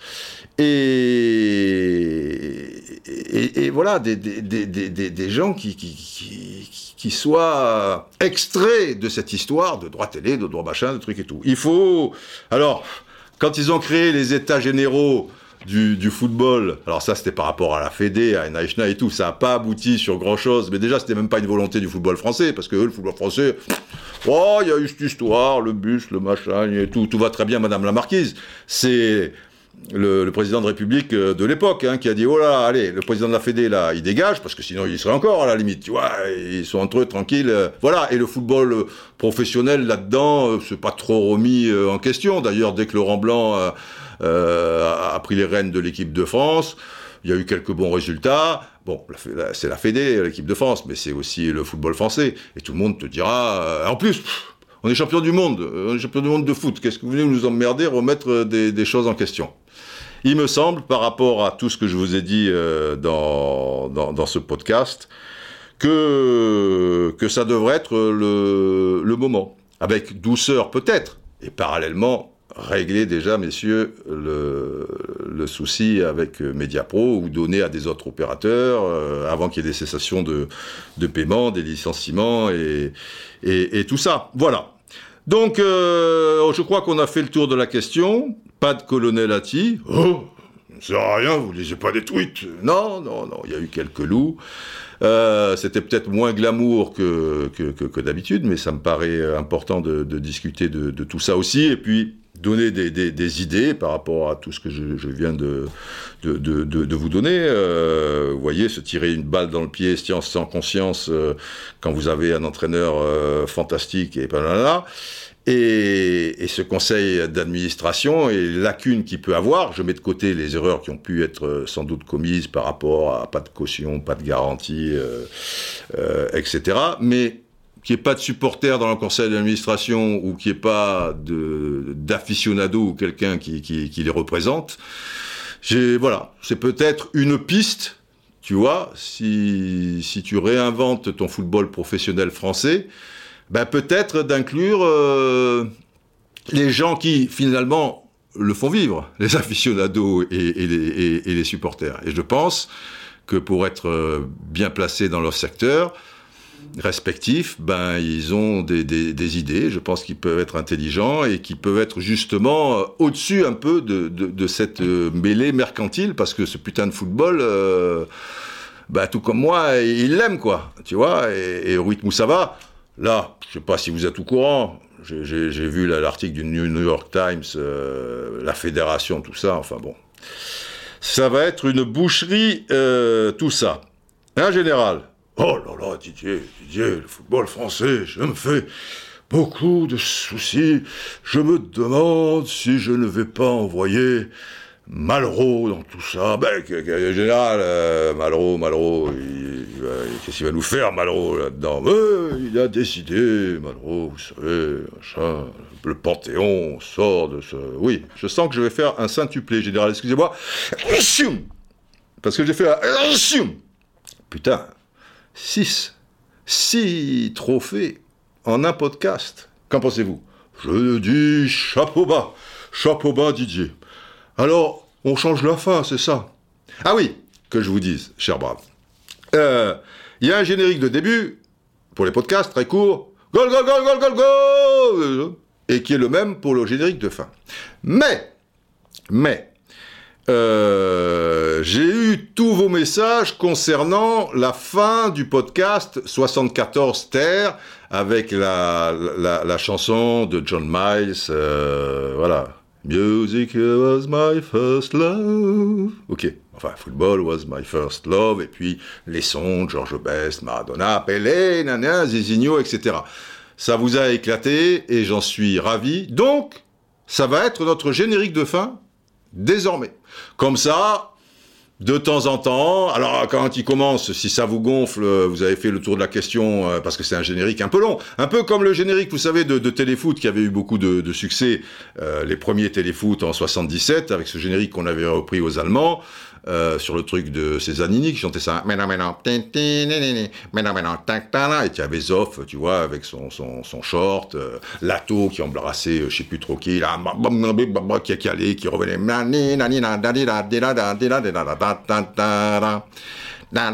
Ok Bon. Et ben là, le générique de fin, ça sera toujours la chanson de George Miles, de John Miles. Et ce qui revient à dire que qu'avant cette chanson de John Miles, il y a le général de Gaulle. Ce qui revient à dire, général, vous l'avez compris, que c'est à vous de jouer. Ah, euh, très, très, très bonne, très bonne idée, je vous ai compris, Didier. Oui, oui, très bon. Générique de fin pour les braves. Alors Ah oui.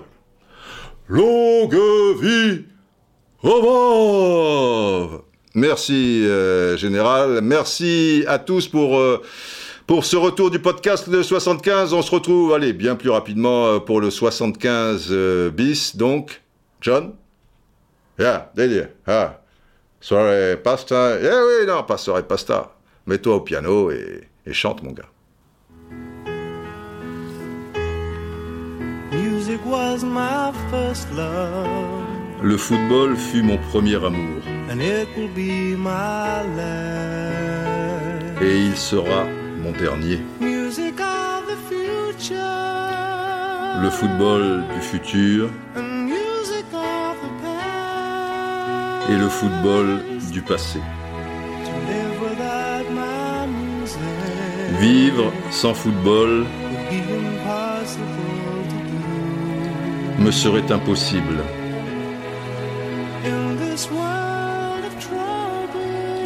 Dans ce monde de désordre, le football permet de m'en sortir. Les géants du foot épelaient le roi de passer le cuir au PIB et Maradona, alors que Zizou et Roni danseront plus tard et multiplieront roulettes, virgules et arabesques. Bien avant, quasiment un demi-siècle, peut-être plus, les Meazza en Italie et Andrade en Uruguay brandissant le précieux trophée, là où le diamant noir brésilien Leonidas, inventeur de la bicyclette, à moins qu'il ne s'agisse d'un Chilien quelques années auparavant, et l'Argentin Guillermo Stabile restèrent taqués. But en allemand se dit Tor, et quand le tout jeune Beckenbauer trompe l'immense l'araignée noire, lève Yashin en demi-finale de la Coupe du Monde 66 à Liverpool, marquant alors le but du 2-0, ce Tor on pouvait le dire deux fois.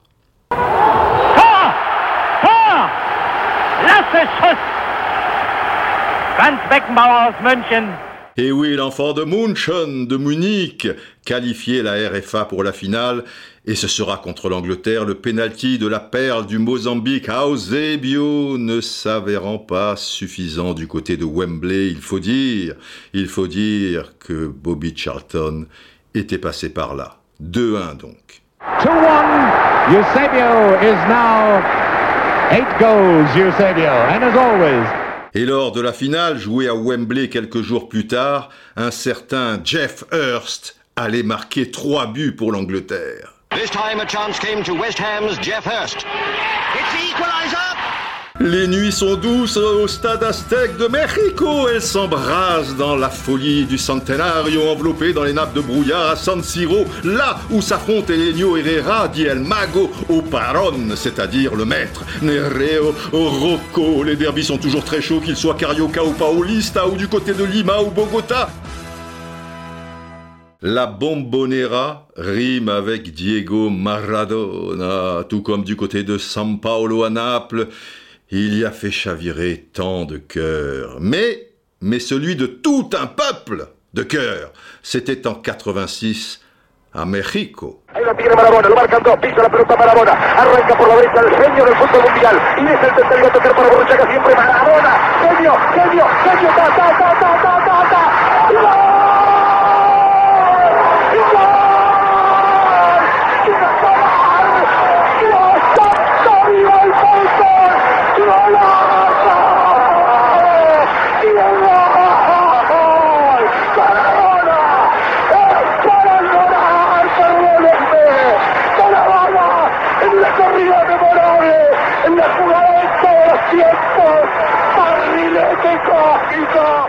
Barilette cosmico, ah, le fameux cerf-volant cosmique cher à Victor Hugo Morales, et quelques années plus tard au New Camp, le même en couleur signé Messi avec Barcelone contre Getafe.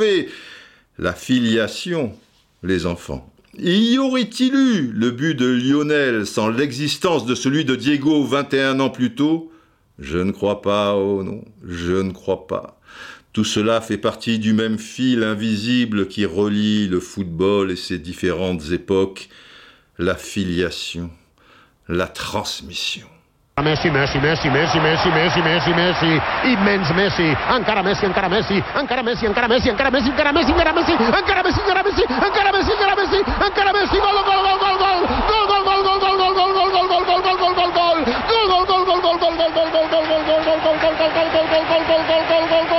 gol, gol, increïble, increïble, no m'ho puc imaginar, no m'ho podia imaginar, no ho he vist mai això, no ho he vist mai, increïble, quina jugada, quina jugada, Messi, Messi, Messi. Maradona, Messi, les dribbleurs fous, les Magico Gonzalez, les George Best, le cinquième Beatles. Barron forward to Best. Oh, he's going to get number five, yes. Beautiful football by young outside right, George Best, the boy with the Beatle haircut.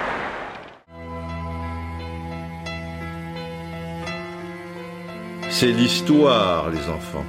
La grande histoire.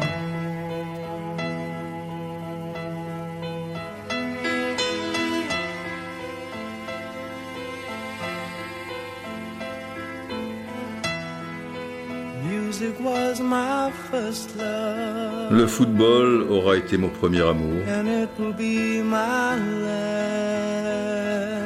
Et il sera mon dernier. Le football du futur. Et le football du passé. Et le football du passé. Et le football du passé. Aussi, bien sûr. Et suite au but de l'Allemand Helmut Rahn, la planète foot pleurait. Avec ce miracle de Berne, le major galopant Ferenc Puskas ne le sera donc jamais. Beau et cruel à la fois, le football nous emporte dans un tourbillon d'émotions. Un manège enchanté, le Real de Di Stefano, le Barcelone de Kubala, le Pérou de Kubias, la Colombie de Valderrama, Maturada, la Yougoslavie de Sekurarak, la Tchécoslovaquie de Mazopus, Panenka et le Brésil de Didi, Vava Garincha ou Uruguay, del Pepe Chafino et plus tard de Pedro Rocha, Eleuea, Kaeta, Bedi Pelé, Mekloufi, Beloumi, El Khatib, Timoumi, Kanou, Jimmy Sono, Eton, Kono, Diouf, Drogba ou le pharaon Salah, le lion mané, à moins qu'il ne s'agisse euh, du Fenech Marez, il y a si longtemps que le soleil et le football s'est levé en Afrique. Et Gianni, Gianni, Gianni Rivera, coupable sur l'égalisation allemande qui donne la qualification à la Squadra Azzurra, la belle histoire, suite à un raid de Roberto Boninsegna. Boninsegna ha saltato, passaggio, Rivera, rete, Rivera ancora 4 a 3. 4 a 3, gol di Rivera. Et dans la nuit d'Ampden Park à Glasgow, l'éclair d'un danseur, cette reprise de volée de Zidane contre Leverkusen, mamma mia Good ball for Roberto Carlos. Hooked into the penalty area towards Zidane. Oh, fantastic! Ouais, fantastique, pour le moins, tout comme auparavant le génial Michel Platini. Rossi. Platini. Scambio con. Platini, tiro, rete. Oh là là, chirurgical Platini, Platini. quel joueur les enfants. Son idole était Johan Cruyff, comme nous tous d'ailleurs, enfin ceux de, cette génération. Et quand il marque son premier but avec l'Ajax, alors qu'il n'est encore euh, qu'un enfant ou presque, euh, Johan Cruyff, ça va, on a compris. Johan Cruijff zorgde toen tegen de FC Den Haag voor dit mooie moment. gedaan zoals hij daarbij maar laat staan. Het sport! Schitterend Johan Cruijff, wat een fabuleus doelpunt. Et Cristiano Ronaldo, hein Cristiano Ronaldo, un phénomène dans son genre, le Lascar. CR7 Ronaldo. Oh, genius! Absolute genius! Absolument. Dans son genre, on peut effectivement le considérer, mais Ronaldo peut en cacher un autre. Avant CR7, il y avait, on le sait, le phénomène, phénomène R9. Ronaldinho Costa, tocou pro Ronaldinho, botou na frente, isso Ronaldinho acredita, Ronaldinho bateu pro gol! On peut confondre au niveau du son avec Ronaldinho, c'est vrai, mais c'est bien un but de Ronaldo que commentait ici euh, notre confrère brésilien. Le Brésil, bah, le Brésil, euh, on y revient toujours. Hein. Qu'est-ce que tu veux? Au fait, dans les années 40 et 50, saviez-vous qui était euh, le professeur, professeur, phénomène rare du football mondial d'alors? Zizinho, bien sûr. professeur Zizinho, un phénomène rare du football mondial. Mais on peut tourner le problème dans tous les sens. Le roi reste et restera sans doute à tout jamais Edson Arantes do Nascimento di Pelé. Rivelino, direto para a área. No alto Pelé!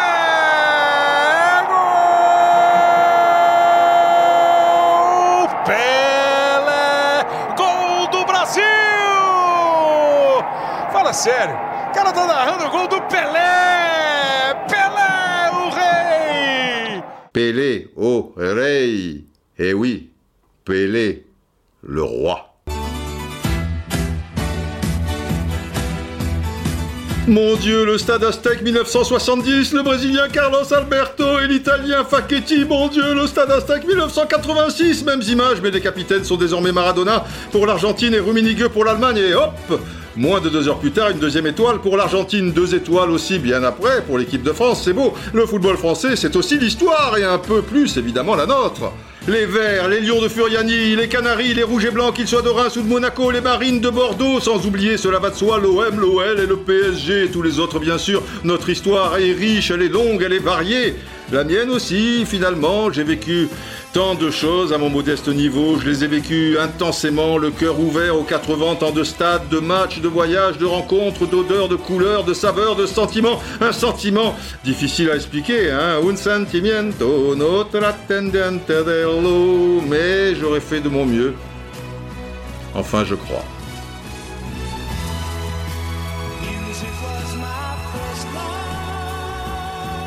Le football fut mon premier amour. Et ce sera mon dernier. Le football du futur. Et le football du passé.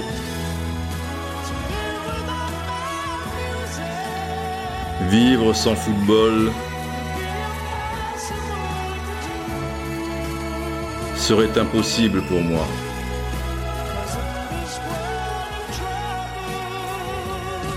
Dans ce monde de désordre, le football me permet de m'en tirer. Au crépuscule de ma vie, il reste peut-être un peu de marge, on verra bien, mais la nuit tombera bientôt, c'est la vie, et ce sera alors à vous, les plus jeunes braves, de transmettre le flambeau